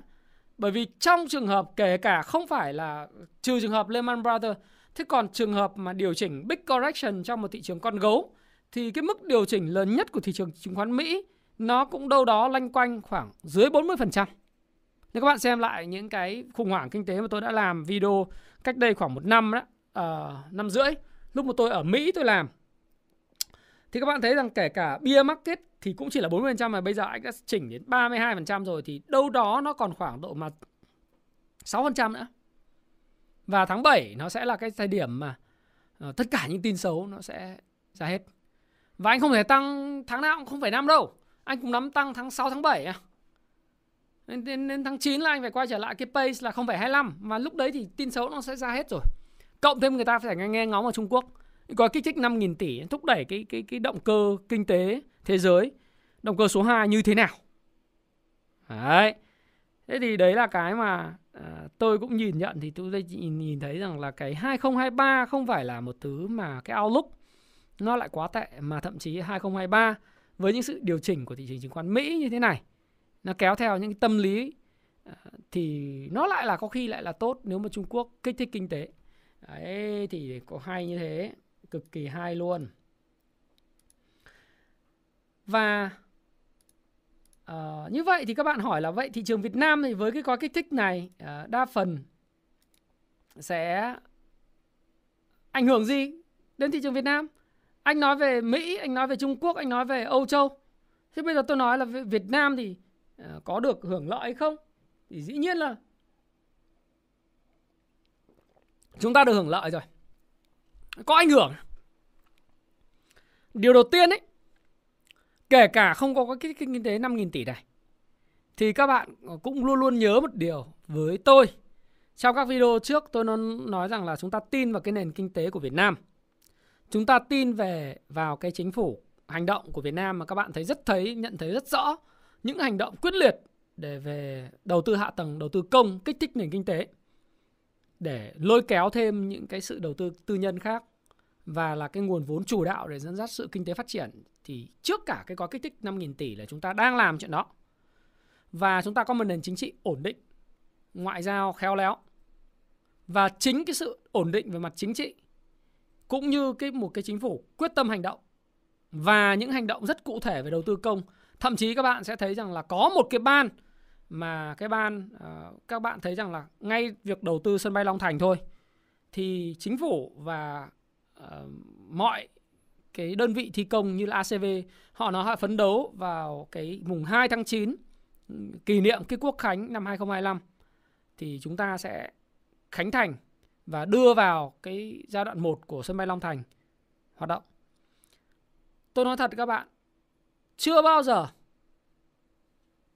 từ lúc mà tôi quan sát cái hoạt động kinh tế của Việt Nam, tôi biết quan sát dùng cái từ chuẩn như vậy từ khi tôi biết quan sát về kinh tế chính trị của Việt Nam từ những năm 95 lúc mà tôi học cấp 2 bắt đầu đọc báo đã bắt đầu xem thời sự uh, của cùng với lại bố của tôi bố tôi đã mất rồi thì tôi thấy là chính phủ có một ờ, chúng ta có một cái chính phủ hành động quyết liệt như vậy giống như thời Bắc Kiệt vậy nào cái đường vành đai 3 của Hồ Chí Minh thành phố Hồ Chí Minh đi qua địa phận là Đồng Nai địa phận thành phố Hồ Chí Minh và Bình Dương. Kết nối vùng từ Long An cho đến là uh, Đồng Nai, uh, Hồ Chí Minh và Bình Dương. Nói bao nhiêu năm có làm được đâu. Thế nhưng mà đối với chính phủ hiện tại chúng ta thấy rằng là có được kế hoạch này. Ngày hôm qua thì tôi được một người em gửi cho tôi một cái video 8 phút nói về cái, cái lộ trình giải phóng mặt bằng mấy trăm hecta đó. Rồi đầu tư của chính phủ bao nhiêu, đầu tư của tư nhân là bao nhiêu à, ngân, à, ngân sách của địa phương bao nhiêu ngân sách của trung ương là bao nhiêu và thời hạn ừ, thi công như thế nào chúng tôi rất là tự tin cái thứ hai nữa là chúng ta thấy có một cái ban chỉ đạo về ờ, việc thi công cái sân bay Long Thành ngày đêm Ờ, tiến độ báo cáo hàng tuần việc giải quyết giải phóng mặt bằng ờ, và bàn giao mặt bằng và thi công ngày đêm đó là không đùa được nghĩa là đưa ra là làm làm quyết liệt và nếu mà làm được cái quyết liệt ở cái sân bay Long Thành thì nó trở thành một trung tâm về một cái hấp trung tâm về gì? Về logistics, về hàng hóa, kho hàng hóa, khu công nghiệp và thương mại điện tử toàn cầu. Không đừng đừng nói đến chuyện là thương mại uh, Ờ, chỉ về là du khách đến Việt Nam và tham quan Việt Nam đến Long Thành mà chúng ta sẽ trở thành một trung tâm về logistics. Hàng hóa các bạn biết thương mại điện tử giờ rất phát triển. Mình mua cái gì của Amazon, mua cái nước này nước kia ờ, thì tôi thông qua sân bay hết không? tất nhiên là có cảng biển chúng ta có thêm cái cảng nước, nước sâu cái mép cộng với lại cái cao tốc biên hòa vũng tàu và cuối năm nay thì, thì ờ, sẽ khởi công 2023 đấy thì sẽ đưa vào hoạt động vào cùng cái thời điểm năm 2025 thì các bạn sẽ thấy rằng là một cái chính phủ hành động như thế, dẫn dắt cái vốn đầu tư như thế. Chưa nói gì cái chuyện tác động của 5.000 tỷ chúng đã thấy là có nguyên niềm tin hoàn toàn khác biệt. Cho nên đừng có nói về chuyện phép nâng lãi suất, rồi ờ, cái này cái kia. Để mà nói là Việt Nam cũng phải ảnh hưởng tương tự như vậy. Xét về góc độ vĩ mô là tôi không là một người quan sát nếu mà nói về chứng khoán thì tôi gắn bó là từ năm 2005 17 năm nhưng nếu mà nói về việc quan sát, về các hoạt động về kinh tế và phát triển kinh tế, tôi đọc báo đầu tư từ rất nhỏ, cấp 3 là đọc những thông tin về về về kinh tế là cũng là từ thời điểm đó rồi. Từ thể thao kinh tế, lão đọc từ thời điểm đó. Thì các bạn hình dung là nếu mà cái khu vực ở phía Nam, trọng điểm phía Nam được giải quyết mà trong cái cái bối cảnh chính phủ quyết liệt và hành động như vậy, thì chúng ta đã thấy là cái nguồn lực và thế và lực chúng ta khác. Chưa kể trong cái cái bối cảnh chính trị chung thì Mỹ hiện nay là đối tác về thương mại lớn nhất của Việt Nam. Họ cũng pro Việt Nam. Họ pro là họ pro cho Ấn Độ, họ pro cho Việt Nam. Vì sao lại pro cho Ấn Độ và pro cho Việt Nam? À, thì các bạn đọc thêm để các bạn hiểu được cái chính sách của Mỹ uh, trong cái cái khu vực châu Á Thái Bình Dương như thế nào. Nhưng mà uh, rõ ràng là cái xuất khẩu chúng ta được hưởng lợi khi xuất khẩu sang Mỹ. Và chúng ta comply tuân thủ toàn bộ những cái uh, hiệp định thương mại song phương cũng như là những cái uh, luật của thương mại quốc tế. Khi mà chúng ta xuất khẩu được sang Mỹ và Mỹ không có coi Việt Nam là một quốc gia mà như là thao túng tiền tệ hay là vân vân và vân vân thì họ pro Việt Nam và Ấn Độ thì Việt Nam và Ấn Độ có cái cơ hội phát triển trong cái thập niên mới. Nó là xuyên suốt trong cả đời của, của Tổng thống Joe Biden lẫn đời của Tổng thống Donald Trump. Có nghĩa là đối với lại Mỹ, Việt Nam là một cái đối tác về thương mại, đầu tư, thậm chí là cả về mặt chính trị rất là quan trọng bên cạnh Ấn Độ. Dĩ nhiên họ với lại Singapore, với Thái Lan, với Indo thì họ cũng cũng cũng pro nhưng mà không không bằng Việt Nam trong cái bối cảnh trong cái thập kỷ tới đâu. Thì vậy cái thế và lực, cái hành động, cái nội lực của chúng ta thời điểm này nó cũng khác. Cái cơ cấu dân số của chúng ta cũng trẻ. Người Việt Nam mình à, trẻ, có khả năng lao động, sáng tạo. À, hàng năm chúng ta có hàng chục ngàn học sinh du học ở Mỹ tiếp thu những cái kiến thức của Mỹ, những cái kiến thức mà tiên tiến của phương Tây và cái mối quan hệ thương mại hai chiều giữa Mỹ và Việt Nam nó ngày càng phát triển thì các bạn sẽ thấy rằng là cái bối cảnh về nội lực khác biệt trong cái thập kỷ khác, thập kỷ này. Và cái mối quan hệ của chúng ta với Mỹ nó cũng khác biệt, nó khác hoàn toàn năm 2008 cho nên rất nhiều ông chuyên gia cứ đứng lên nói về cái câu chuyện là ơi Fed tăng lãi suất. À, thì nền kinh tế Việt Nam phải ờ, ảnh hưởng cũng giống như năm 2008 khủng hoảng kinh tế thế giới tôi bảo dựa trên cái căn cứ gì anh nói như vậy? Hay anh nói 2018 Fed nâng lãi suất? Thì tháng 4 cái cái cái cái chỉ số chứng khoán Việt Nam giảm từ 1.200 điểm giảm xuống dưới 900 điểm 890 mấy điểm nó mới dừng nhưng mà cái bối cảnh 2018 và bối cảnh của 2008 nó khác hoàn toàn bối cảnh 2022 nhất là đặt trong cái mối quan hệ về mặt chiến lược của Mỹ với Việt Nam cái chính sách về uh, châu Á Thái Bình Dương của Mỹ đối với lại uh, Việt Nam và Ấn Độ nó khác hoàn toàn và đặc biệt là trong một cái bối cảnh uh, về nội lực về sự ổn định về chính trị và kinh tế cũng khác biệt hoàn toàn. Cho nên tôi có niềm tin rằng là cái nội lực của mình nó tốt hơn rất nhiều so với lại cái thời điểm mà năm 2018 và đừng so với 2008 2008 là cái sự kiện thiên nga đen Lehman Brothers toàn cầu nó bị ảnh hưởng. Mà đây là vấn đề là do man made con người. Con người zero covid, con người chủ động khống chế nguồn cung thì con người cũng có thể là thay đổi được cái chuyện đó. Thì quay trở lại Việt Nam. Thế nhưng mà trong một bối cảnh như thế thì trước cả cái gói kích thích 5.000 tỷ, chúng ta cũng thấy là tình hình về kinh tế của Việt Nam và và ờ, chứng khoán Việt Nam nó không thể nào giống như là cái giai đoạn mà các bạn đã chứng kiến, kiểu 2018 cho nên tất cả vị chuyên gia. Tôi một lần nữa khẳng định đây là ý kiến cá nhân tôi nhưng mà tôi không phải là chuyên gia. Nhưng tôi là người quan sát, gắn bó với thị trường 17 năm. Và tôi người yêu thích đọc cái về kinh tế, chính trị, xã hội thần tượng của tôi là phạm xuân ẩn. Và tôi thích đọc những cái thứ mà ở đâu đấy và tôi gắn kết nó với những cái mối quan hệ liên quan giữa các quốc gia và với nền kinh tế. Và tôi nghĩ rằng là ở đâu đó, ý kiến cá nhân của tôi là đúng, là valid. Nên đừng đừng có nói với tôi là thị trường chứng khoán Việt Nam mình phải đi xuống như kiểu năm 2018 phải đi xuống giống như năm 2008 bởi vì Mỹ thế này thế kia. Đấy bạn nếu mà bạn nói thế thì bạn xem thị trường Ấn, Ấn Độ đi. Thậm chí bạn xem thị trường Indo đi. Bạn xem thị trường nước Anh đi. Nó có phản ứng như vậy không? Không.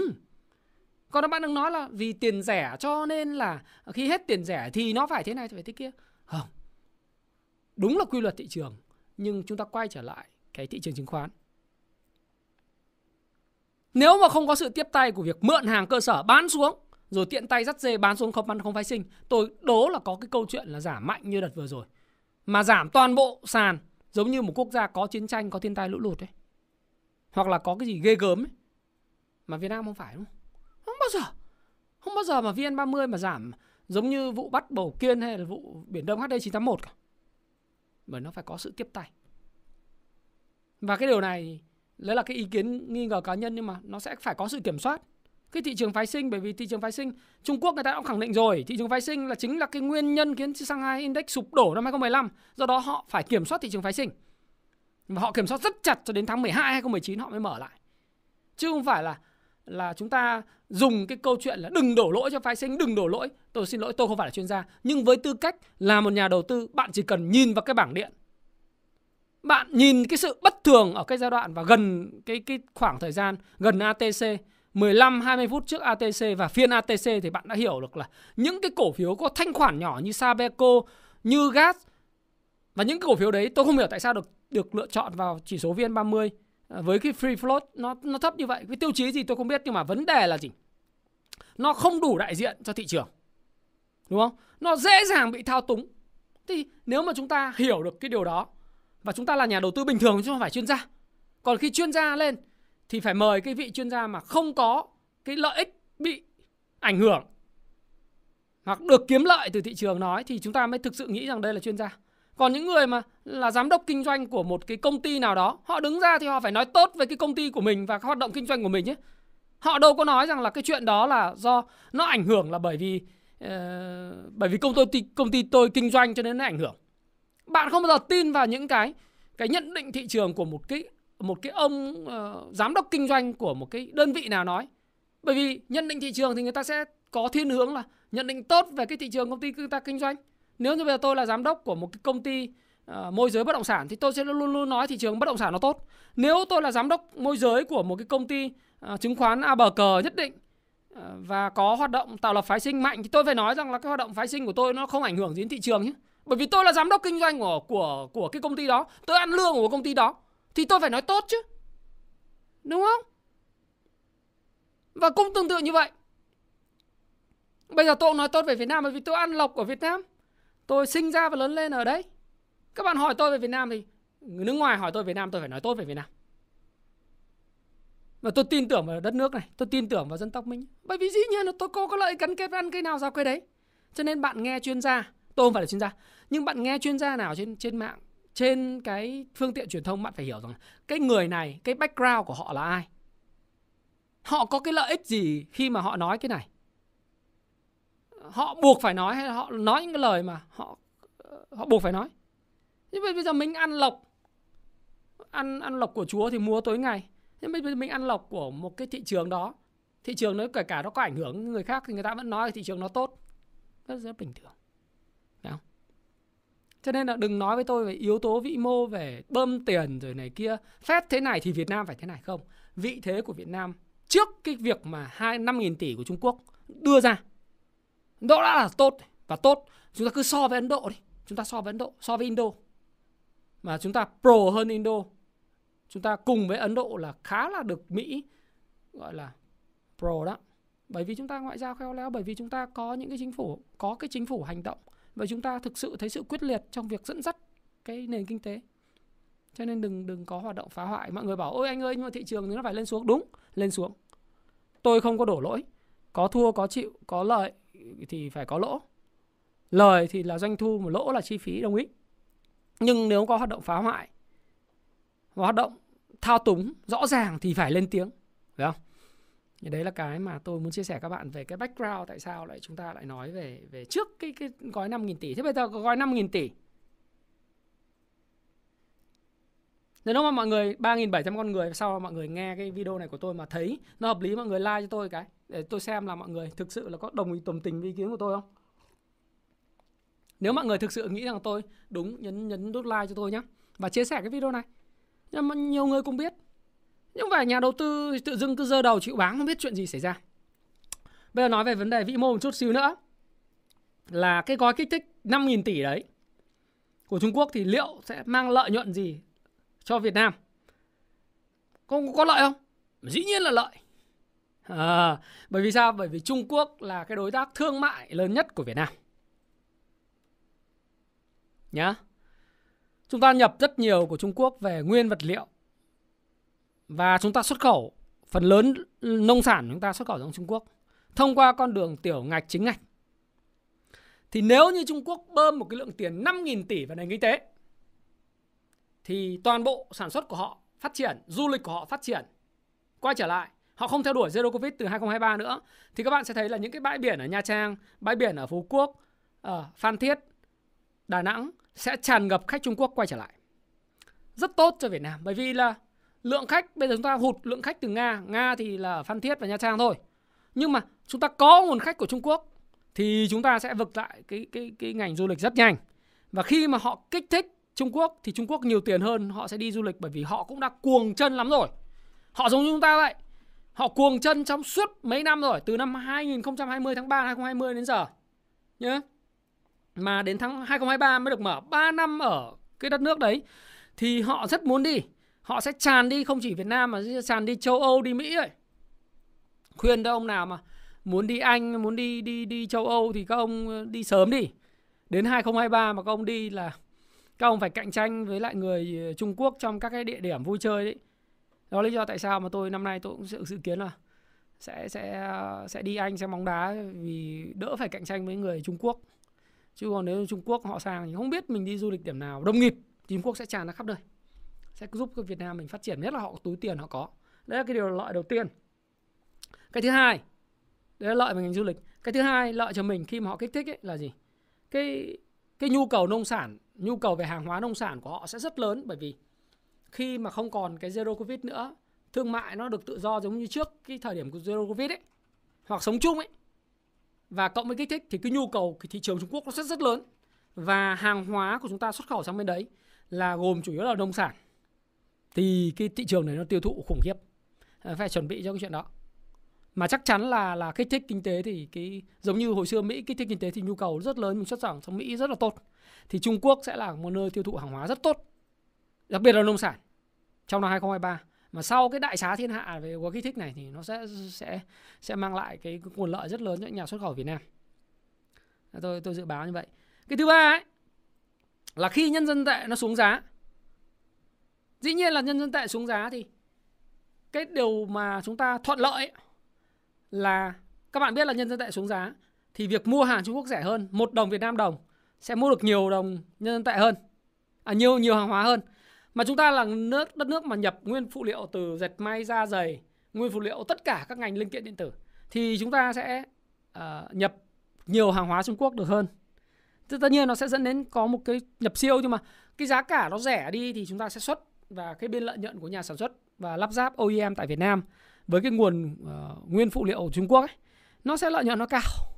Như vậy, cái xuất khẩu chúng ta sẽ được hưởng lợi một chút. Đặc biệt những cái cái lĩnh vực mà Trung Quốc người ta không còn tập trung nữa và người ta xuất chủ yếu tập trung vào cái việc mà xuất khẩu nguyên phụ liệu thì chúng ta nhập được rất nhiều giá cả nó rẻ đi. Và thương mại điện tử chúng ta cũng sẽ phát triển bởi vì cái nguồn hàng từ Trung Quốc nó cũng sẽ rẻ. Sẽ rất rẻ. Từ đồ thể thao ra giày dệt may thì khi cái giá cả nó xuống ấy thì các bạn sẽ thấy là cái cái thương mại nó sẽ quay trở lại và giá cả từ nó sẽ quay trở lại thì đó là lý do nó thuận lợi cho Việt Nam. Thế thì đấy là cái điều đầu tiên về thương mại. Điều thứ hai mà tôi thấy là cái gói kích thích kinh tế này có thể mang lại cho Việt Nam ấy, đấy là gì? Đấy là um, chúng ta thấy rằng là người ta người ta đã không siết bất động sản ồ ạt và mang tính chất là rộng khắp bởi vì người ta hiểu được là bất động sản chiếm 25% chính thức GDP của họ và nếu không thống kê đầy đủ ấy thì là là nó sẽ phải lên đến 35% GDP. Thế thì chúng ta cũng thấy một cái bài học đó là cái thị trường bất động sản của Việt Nam đợt vừa rồi chúng ta cũng thấy có sự tắc nghẽn nhất định đối với lại uh, thị trường bất động sản bởi vì chúng ta cũng phải chấn chỉnh lại hoạt động phát hành trái phiếu và mục đích sử dụng các loại trái phiếu 30.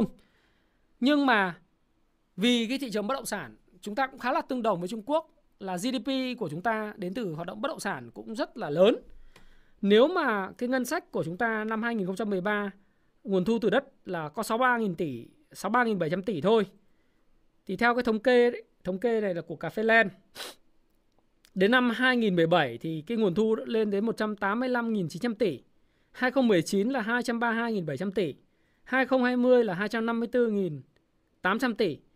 Do cái đại dịch xảy ra thì cái nguồn thu năm 2021 nó sụt giảm còn 172.000 tỷ. Nhưng uh, theo thống kê của báo Cà phê Land đấy thì cái nguồn thu ngân sách từ đất đai ờ, uh, 2022 thì tôi sẽ quay trở lại cái mức 200.000 tỷ đấy và nó chiếm khoảng độ tầm 10 lúc cao nhất là 16,85%.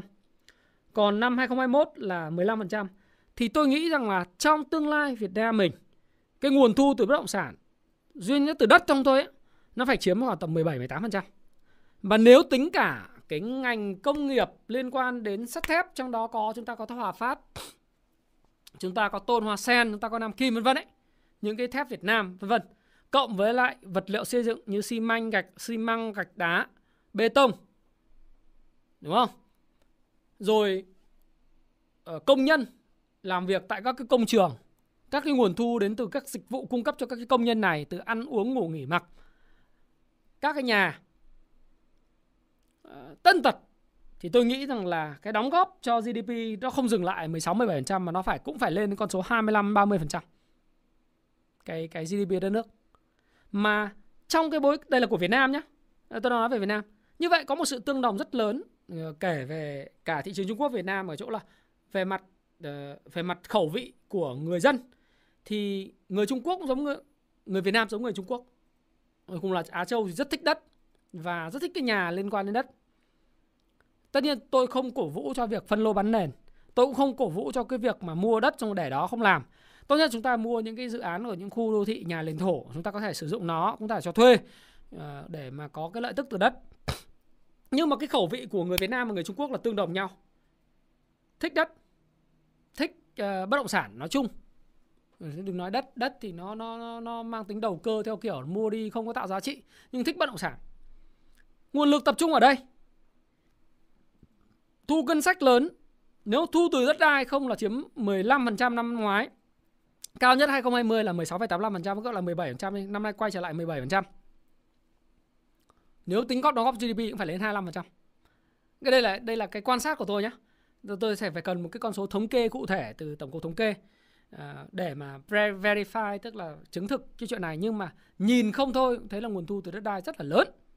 Ờ, và nếu mà tính cả các hoạt động xây dựng xây lắp ờ, công nhân và các cái ngành nguyên phụ liệu mà tập trung cho cái bất động sản và phát triển bất động sản thì nó còn lớn hơn cái con số chỉ thu về đất đai. Thế thì nhìn Trung Quốc họ bắt đầu hạ lãi suất cho vay. Họ không có siết mạnh cái trái phiếu bất động sản nữa. Thế thì mình cũng thấy rằng là cái việc phát triển chấn chỉnh việc phát hành trái phiếu của mình là hoàn toàn đúng đúng đắn để thị trường không phát triển nóng và không có những cái khủng hoảng xảy ra về mặt vĩ mô. Tuy vậy, sau khi chấn chỉnh xong, thì dĩ nhiên cái nguồn thu này nó lớn và để phải dưỡng cái nguồn thu thì và định hướng nắn nó theo đúng cái hướng là phát triển đại đô thị và phát triển kinh tế thì chúng ta cũng sẽ, tôi thì có nghe nghe nói là chúng ta vẫn sẽ còn cho những cái doanh nghiệp mà có tình hình tài chính mạnh có cái cái cái uh, tín nhiệm tốt và thương hiệu tốt sử dụng cái nguồn thu từ trái phiếu đúng đắn sẽ vẫn tiếp tục được phát hành trái phiếu để mà phát triển bất động sản, phát triển những cái cái quỹ đất. Thì cái đó sẽ là cái mà khá là tương đồng với Trung Quốc bởi vì đây là nguồn thu lớn. Đấy đây là nguồn thu lớn chứ không thể cắt được. Mà nhất là trong cái bối cảnh mà các bạn dự báo là rất nhiều anh em trader, rất nhiều anh em mà nghiên cứu về thị trường hàng hóa, về năng lượng ấy đều nói với tôi rằng là khả năng cuối năm nay thì giá dầu sẽ còn vọt lên cái mức đỉnh cũ đó, thậm chí vượt lên 150 đô ấy. Đấy là đấy là theo anh em ấy trong các diễn đàn. Người ta dự báo giá dầu sẽ lên 150 đô thì các bạn thấy rằng nếu mà như vậy thì thì cái giá xăng ấy không thể điều chỉnh tương tăng tương ứng theo giá dầu được mà sẽ phải có những sự điều tiết bằng cách là mình phải ngắt bớt cái nguồn thu từ xăng dầu, giảm thuế. Thì cái nguồn thu từ xăng dầu nó sẽ hụt xuống thì phải bù đắp bằng cái nguồn thu khác. Những nguồn thu từ chứng khoán nếu các bạn thấy rằng là là trước đây là năm 2020 2021 là nguồn thu rất là lớn, nhưng mà nguồn thu của chúng ta nếu như chúng ta cứ để cho mấy ông phái sinh cũng đập xuống rồi rồi cơ sở và mọi người bỏ đi thì nguồn thu này sẽ nó sẽ không còn, nó không bền vững. Đấy. Nguồn thu từ dầu lửa thì cũng tăng nhưng mà mà nó phải nó tăng như thế nào thì cũng cũng phụ thuộc vào giá dầu là một cái yếu tố đại lượng không có thể tính được chỉ có nguồn thu từ đất đai là cái thứ mà chúng ta có thể đại lượng được thì tôi nghĩ rằng là cái nguồn thu từ đất đai uh, sẽ cần được dưỡng. Bên cạnh đó thì các bạn thấy rằng là ngoài cái câu chuyện nguồn thu đất đai thì dạo gần đây thì chính phủ đang uh, làm rất quyết liệt liên quan đến nguồn thu lớn đó là nguồn thu từ các cái trạm thu phí BOT không dừng mà của VETC ấy, họ họ làm ấy. Trước đây là thu bằng tiền mặt bằng tay rất là nhiều thất thoát. Đấy. Đi qua trạm là phải trả ờ, 25, 35 nghìn rồi 40 nghìn. Cái khoản đó về báo cáo chưa chắc đã nhiều. Nhưng thời gian tới sẽ uh, gọi như là những cái Từ mùng 1 tháng 7 những cái đơn vị nào mà không lắp cái trạm thu phí không dừng Và người dân chuyển tiền vào ví điện tử của VTC và đi qua đấy, Thì xả trạm. Thế thì cái khoản đó cũng sẽ là một khoản nguồn thu mà sẽ tăng lên đáng kể. Rồi ờ, siết cái kinh doanh online ờ, thương mại điện tử. Nhưng mà tôi nghĩ rằng cái nguồn thu lớn thì nó vẫn nằm ở cái câu chuyện là bất động sản và đất đai. Thế thì siết, nếu mà siết quá và siết mạnh quá thì nó lại đóng băng và nó hụt cái nguồn thu của mình quá lớn. Ờ, dẫn đến cái nguồn điều tiết, ngân sách nó sẽ không có, không còn mạnh. Ờ, bởi vì trong cái bối cảnh mà mà phải để điều tiết, tôi thì tôi, cá nhân tôi tôi nghĩ rằng phải điều tiết lạm phát thì cũng phải, sẽ phải giảm. Bởi vì nếu mà giá dầu nó cứ tăng mãi, giá xăng Mogat 92 ở ờ, lấy lấy lấy làm tham chiếu đấy, nhà nhập khẩu, từ Singapore mà nó cứ lên 30 29 32 đấy, cái cái cái chỉ số đấy thì không thể nào mà cứ tăng giá xăng mãi mà chúng ta phải có những cái mà giờ giá dầu mà lên 150 mà giá xăng ở Mogat 92 của của Singapore lên rồi Nga bị cấm xuất xuất xăng à, xuất các sản phẩm hóa dầu thì có phải là nó tăng mãi chịu không nổi lạm phát nó cao thì phải buộc phải giảm thuế xuống để để đưa cái giá xăng bình ổn? Thì cái đấy nó bị nguồn thu bị hụt thì bây giờ chỉ còn cái ngân sách từ đất à, đất rồi VETC thương mại điện tử thuế thu nhập cá nhân vân vân. Nhưng mà đất vẫn là cái chủ đạo. Vậy thì à, từ cái bài học mà tôi nghĩ rằng là của Trung Quốc là cấm xong rồi mở thì nó khá là mạnh. Còn Việt Nam mình là chấn chỉnh. Và ai mà có cái này cái cái, cái cá nhân tôi ờ, ai mà có cái tiềm lực và có cái mục đích sử dụng đàng hoàng đúng mục đích và báo cáo chuẩn chỉ thì vẫn phải làm. Thì tôi nghĩ là như thế. Và cũng góp ý là như bởi vì cái nguồn thu từ đất rất là lớn tất đất tất vàng mà đúng không? Và tôi tin rằng là một trong những cái đây tôi kết lại cái video của ngày hôm nay khi chia sẻ với mọi người. À, đó là cái bài báo trên cà phê F của tổng giám đốc chứng khoán HSC à, ông nói rằng giai đoạn này có thể mua vào và đặt trong cái bối cảnh như sau trong cái talk show mà do báo đầu tư tổ chức ngày 19 tháng 5 Đấy, đặt trong bối cảnh là à, với tôi thị trường quốc tế như Mỹ và Âu Châu vẫn là xu hướng đi xuống. Việt Nam đi xuống khá rồi, vẫn có khả năng xuống tiếp nhưng kinh tế kỳ vọng tăng trưởng 6,7 6 đến 7% trong năm nay và còn tốt hơn trong năm sau. Với độ tự tin đạt khá cao thì vùng này là vùng chúng ta có thể mua được. Đấy là ông Giang chia sẻ. Ông Giang cho rằng đầu tư dài hạn thì nhìn vào lợi nhuận doanh nghiệp, mức giá theo PE là 10 đến 12 lần, tăng trưởng lợi nhuận 15% trở lên, mua và để vài ba năm có thể là một khoản đầu tư tốt. Những ngành có thể cân nhắc như năng lượng, tiêu dùng, tài chính ngân hàng và chứng khoán.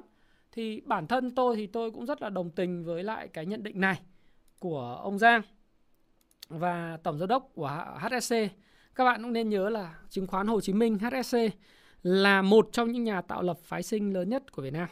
Đấy, là một trong những nhà tạo lập phái sinh rất là lớn và chính tổng giám đốc của HSC đây là báo nhá đây là dẫn nguồn từ báo cà phê F và bài báo phỏng vấn trong cái hội thảo do báo đầu tư tổ chức ngày 19 tháng 5 thì nói rằng là cái vùng này nếu như mà các bạn tin tưởng vào cái GDP của Việt Nam tăng trưởng và những cái những cái tôi đã phân tích cho bạn rồi đấy, trước cả gói kích thích 5.000 tỷ của Trung Quốc ờ, cái vai trò, vị thế, chiến lược và chính trị của Việt Nam cùng với Ấn Độ đối với Mỹ. Rồi những cái về chính phủ của chúng ta quyết liệt hành động như thế nào, đặc biệt đấy vòng đường vành đai 3 này của Hồ Chí Minh, đường vành đai 3 4 của Hà Nội, rồi cái cái câu chuyện sân bay Long Thành, rồi cái tuyến cao tốc Biên Hòa Vũng Tàu hay là các tuyến cao tốc mà xuyên các tỉnh miền Tây từ Châu Đốc, An Giang cho đến cái Sóc Trăng ấy. Các bạn sẽ thấy rằng là trong 5 năm tới là cái bộ mặt của Việt Nam thay đổi hoàn toàn và cái cái lực cũng như cái thế của chúng ta nó khác. Các bạn thấy là thủ tướng đợt vừa rồi đi Mỹ cùng với hội sự hội nghị à, Mỹ ASEAN không? Cái vị thế hoàn toàn khác biệt không? Đấy. Vị thế của một cái quốc gia đang lên và được Mỹ họ tôn trọng cũng như được Mỹ ưu tiên. Thì các bạn thấy là thủ tướng tiếp đủ các tập đoàn từ bờ đông đến bờ tây. Cái này các bạn có thể đọc lại báo. Rồi thủ tướng vào cả uh, cái sàn chứng khoán New York ờ, đánh ờ, đánh còng kết thúc phiên giao dịch gặp từ uh, bộ trưởng bộ tài chính Mỹ, bộ trưởng bộ thương mại và gặp kiều bào. Chúng ta rất nhiều kiều bào có rất nhiều ngoại hối uh, đem về nước. Nó phát triển Việt Nam. Thì cái thế như thế làm sao mà các bạn đi, đi so với lại năm 2008 là cái năm mà Lehman Brothers sụp đổ với năm 2018 nó khác biệt hoàn toàn ấy.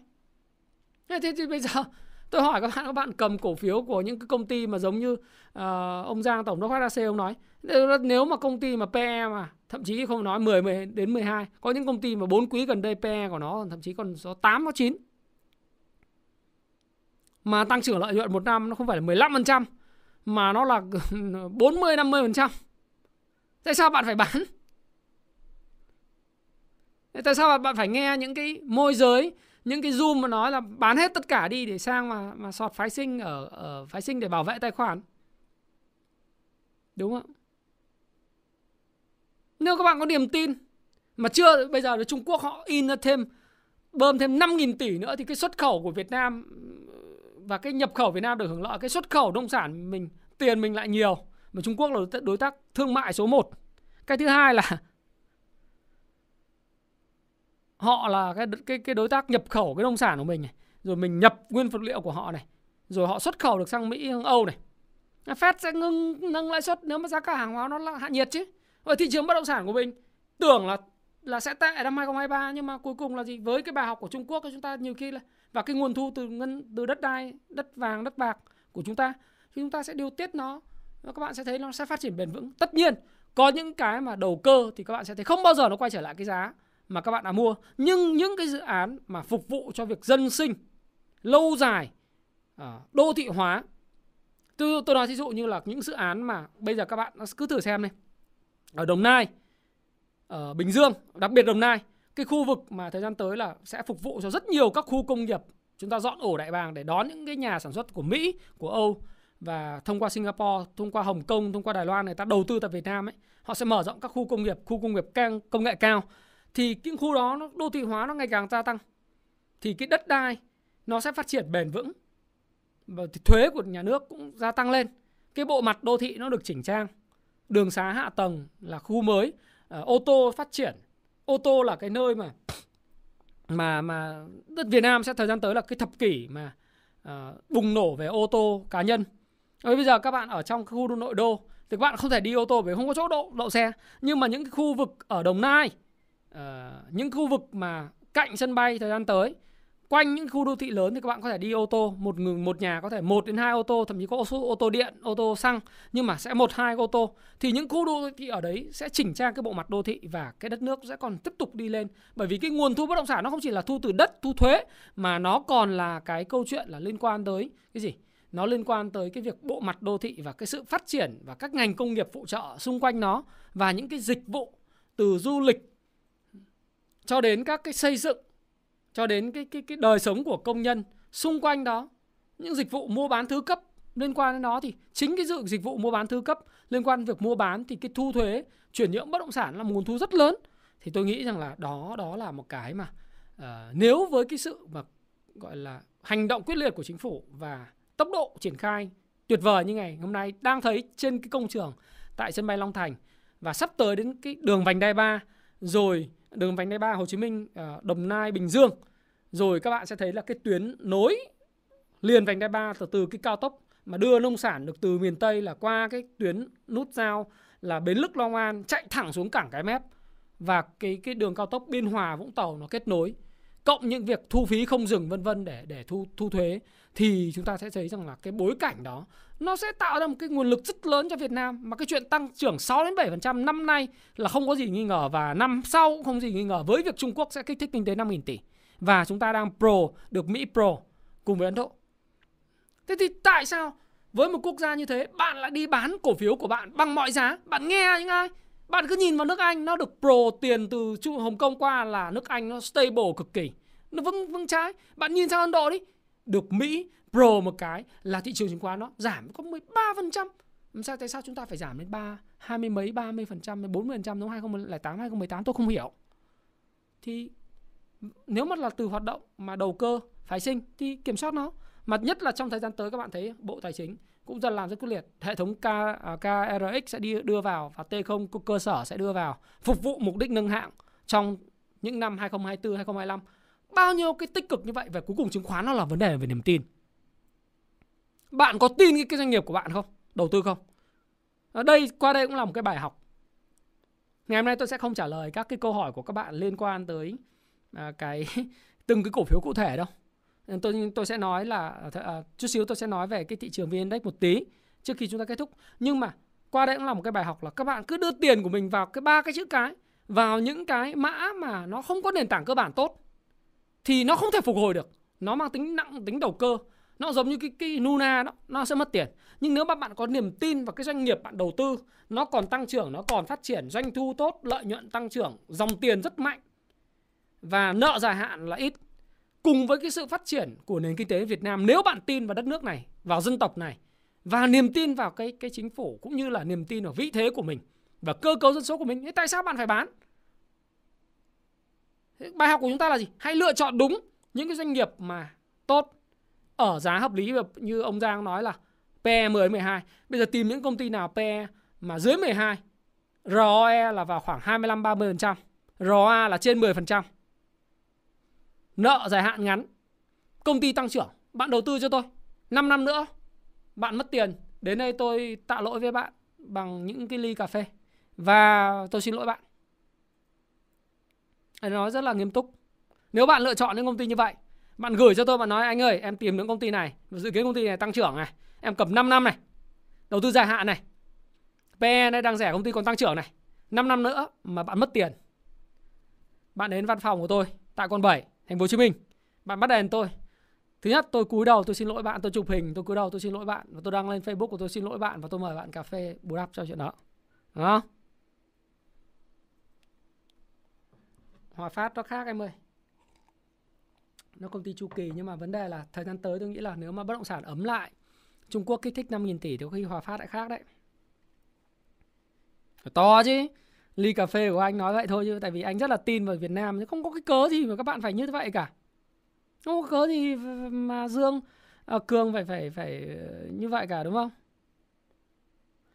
À, ông ờ, có ông chửi tôi ông bảo là Trung Quốc bơm tiền thì à, tôi để hiện đấy à, lạm phát siêu lạm phát đó đồ ngu dốt. Tôi xin lỗi bạn Trung Quốc bơm tiền thậm chí là không siêu lạm phát mà lại thậm chí rất tốt.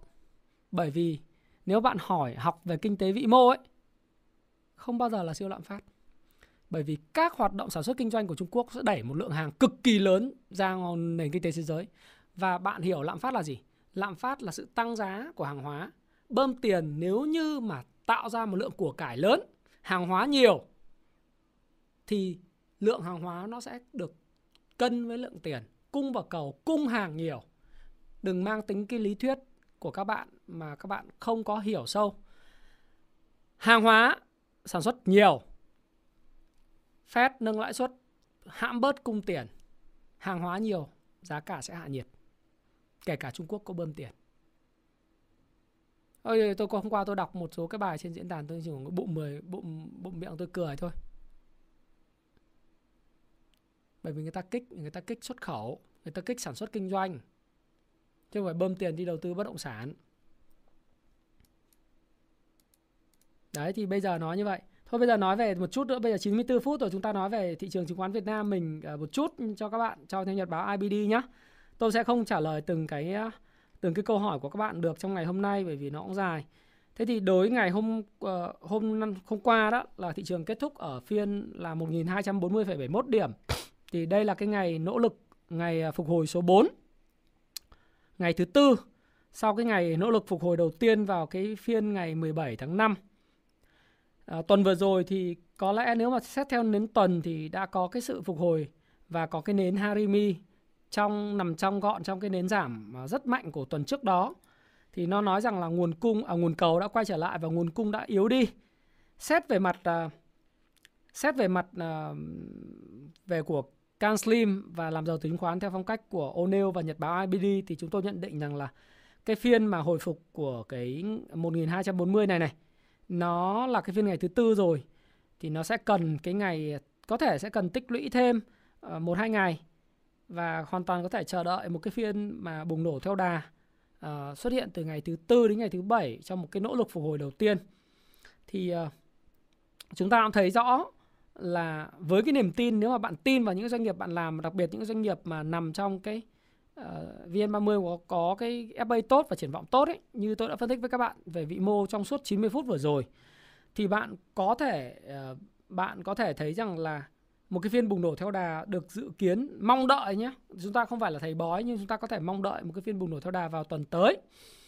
Và uh, ngành dẫn sóng thì tôi hoàn toàn đồng ý với lại uh, ông uh, ông Giang HSC đó là đối trong cái bài báo của cà phê đó là ngành à, hiện nay là có ngành năng lượng. Hai nữa là cái ngành à, chứng khoán là cái ngành mà đã bị giảm rất sâu 60% từ đỉnh thì có thể là ngành mà nó sẽ hồi phục tốt. À, rồi quan sát thấy cái phiên giao dịch trong cái nhật báo IBD tôi cũng có cập nhật của tuần vừa rồi thì cái phiên ngày thứ sáu chúng ta đã thấy là cái khối lượng bắt đầu gia tăng mạnh ở ngành bất động sản. Và tôi kỳ vọng ngành bất động sản mid cap những cái bất động sản mà có cái thanh khoản ờ, uh, thật thanh khoản tốt và cái vốn hóa thấp tức là ờ, vốn hóa trung bình ấy, mid cap sẽ có cái nỗ lực về khối lượng và giá tốt trong tuần tới. Rồi cái ờ, đầu tư xây dựng uh, nhóm đầu tư xây dựng cũng cũng có những sự hồi phục. Rồi cái nhóm mà xây dựng cũng có sự hồi phục về thanh khoản. Và chưa kể đấy thì có một số các nhóm liên quan đến thương mại thương mại uh, trading ấy thì nó cũng ờ, nó sẽ hồi phục bên cạnh sự dẫn dắt của cái ngành ờ, năng lượng dầu khí và chứng khoán Thế thì chúng ta cũng thấy rất rõ như vậy. Có thể là ngay tuần tới nữa thép rồi xây dựng, đầu tư xây dựng và bất động sản nó sẽ có những nhịp hồi.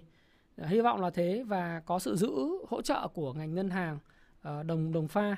Bởi vì hiện nay thì thấy là có rõ là ngành năng lượng này, ngành phân bón này Ờ, và ngành chứng khoán thì là những cái ngành mà có cái chỉ số sức mạnh ờ, RS theo Kung Fu Stop Pro là đang cao hơn những ngành khác.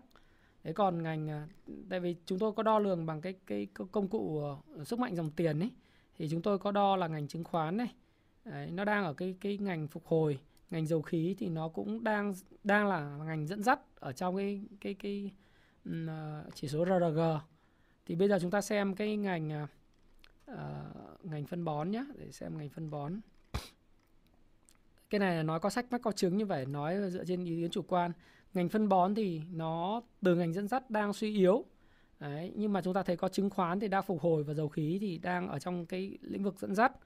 Chúng ta sẽ xem à, đầu tư xây dựng. Chúng ta xem cái ngành uh, thương mại vật liệu xây dựng và xây dựng. Đấy để tôi đọc cho các bạn xem. Và bất động sản. Để tôi bỏ cái những cái ngành à, thì chúng ta thấy là bất động sản thì bắt đầu quay trở lại trở thành cái ngành dẫn dắt. Rồi này vật liệu xây dựng cũng vậy này. Thương mại là đang ở đội sổ phân bón là suy yếu. À, xây dựng xây dựng thì đang đội sổ. Đầu tư xây dựng đang phục hồi. Vật liệu xây dựng và bất động sản thì đang từ cái phục hồi sang dẫn dắt thì đó là cái mà các bạn có thể tham khảo trong cái phần mà sức mạnh cổ phiếu RRG theo ngành mà chúng tôi đã công bố trên cái ờ, Kung Fu Stop Pro và Nhật báo IBD thì cái này là các bạn hoàn toàn có thể đi ờ, các bạn có thể mua hoặc là các bạn có thể là ờ, theo dõi những cái công bố của tôi. Còn tôi sẽ không có trả lời cho các bạn được chính xác là mã nào mã nào mã nào đâu. Bởi vì cái cái livestream của tôi cũng đã khá là dài. 100 phút rồi. Đúng rồi tự mà mua bán hỏi là một người khác chi thị trường ai biết được. Nhưng mà đấy thì nói như vậy cũng không đúng. Lắm lúc thì tôi có thời gian tôi sẽ trả lời các bạn. Ôi đừng đừng kêu gọi 5 nghìn 500 nghìn anh em sọt sale gì tôi chỉ có một chiều lên buôn thôi. Đừng sọt xeo kinh lắm nhá. Thì uh, xin uh, cảm ơn bạn đã lắng nghe chia sẻ Thái Phạm. Nếu các bạn thấy thích cái video của tôi hãy like cái video này share video này và đăng ký kênh của Thái Phạm để khi nào tôi livestream khi nào tôi có video thì bạn sẽ là người nhận đầu tiên.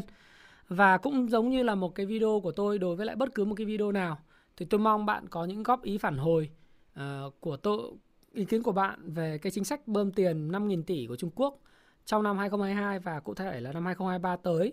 Nó sẽ có tác động tách tích cực gì và tác động tác động uh, chưa tích cực tiêu cực đối với thị trường ờ, chứng khoán Việt Nam hay là thị, nền kinh tế Việt Nam hay không. Uh, và tôi thì tôi có một niềm tin bất diệt vào kinh tế mình tin vào chính phủ của mình và tin vào cái vị thế địa lý vị thế chính trị của Việt Nam mình trong 2 3 thập kỷ tới. Và tôi tin rằng là nếu như chúng ta ăn cây nào rào cây đấy và chúng ta tập trung cái cái năng lượng của mình, cái sức sáng tạo của mình và làm việc khả năng làm việc của mình tập trung cho việc tạo ra những cái hàng hóa dịch vụ và của cải vật chất và hoặc là chúng ta đầu tư vào những công ty mà tạo ra hàng hóa của cải vật chất mà sẽ phát triển trong tương lai với cái định giá rẻ và với cái tư duy dài hạn đối với đất nước thì chúng ta sẽ có được một cái quả rất là ngọt. Và cái quả ngọt này nó dẫn đến sự tự do tài chính cho chúng ta. Và sự tự do tài chính thì bắt đầu đến từ cái não bộ của mình cái tư duy đúng đắn và tích cực đúng chúng và thực sự là kiên trì với lại cái quan điểm nhận định của mình. Theo tôi thì những cái cổ phiếu trong thời gian tới sẽ thu hút được uh, dòng tiền sẽ là những cổ phiếu có cái nền tảng cơ bản tốt và có cái định hướng với nhà đầu tư lâu dài. Ờ, và bạn hãy chọn những cổ phiếu đúng tiêu chuẩn đấy là dưới PE dưới 12 P trên B mà dưới 2 và bạn có những cái dự báo rằng là cái lợi nhuận doanh thu, lợi nhuận nó tăng trưởng và được hưởng lợi từ cái yếu tố vĩ mô, dòng tiền mạnh, tỷ suất cổ tức mà khoảng tầm 4 đến 5% một năm. Các bạn nắm giữ trong 3 5 năm thì tôi nghĩ không thua được. Mà có cái công cụ nào? Một phút cho quảng cáo, Kung Fu Stop Pro cho các bạn lọc toàn bộ tất cả những điều đó các bạn tìm để mua thì các bạn có cái công cụ sức mạnh dòng tiền chúng tôi sẽ giúp cho các bạn điều đó thì các bạn có thể tìm hiểu bằng à, việc truy cập vào website https kungfustopro.live thì các bạn sẽ tìm à, được cái điều đó. Muốn trang bị thêm thì có thể đọc sách. Đấy là cái điều mà tôi muốn chia sẻ với các bạn.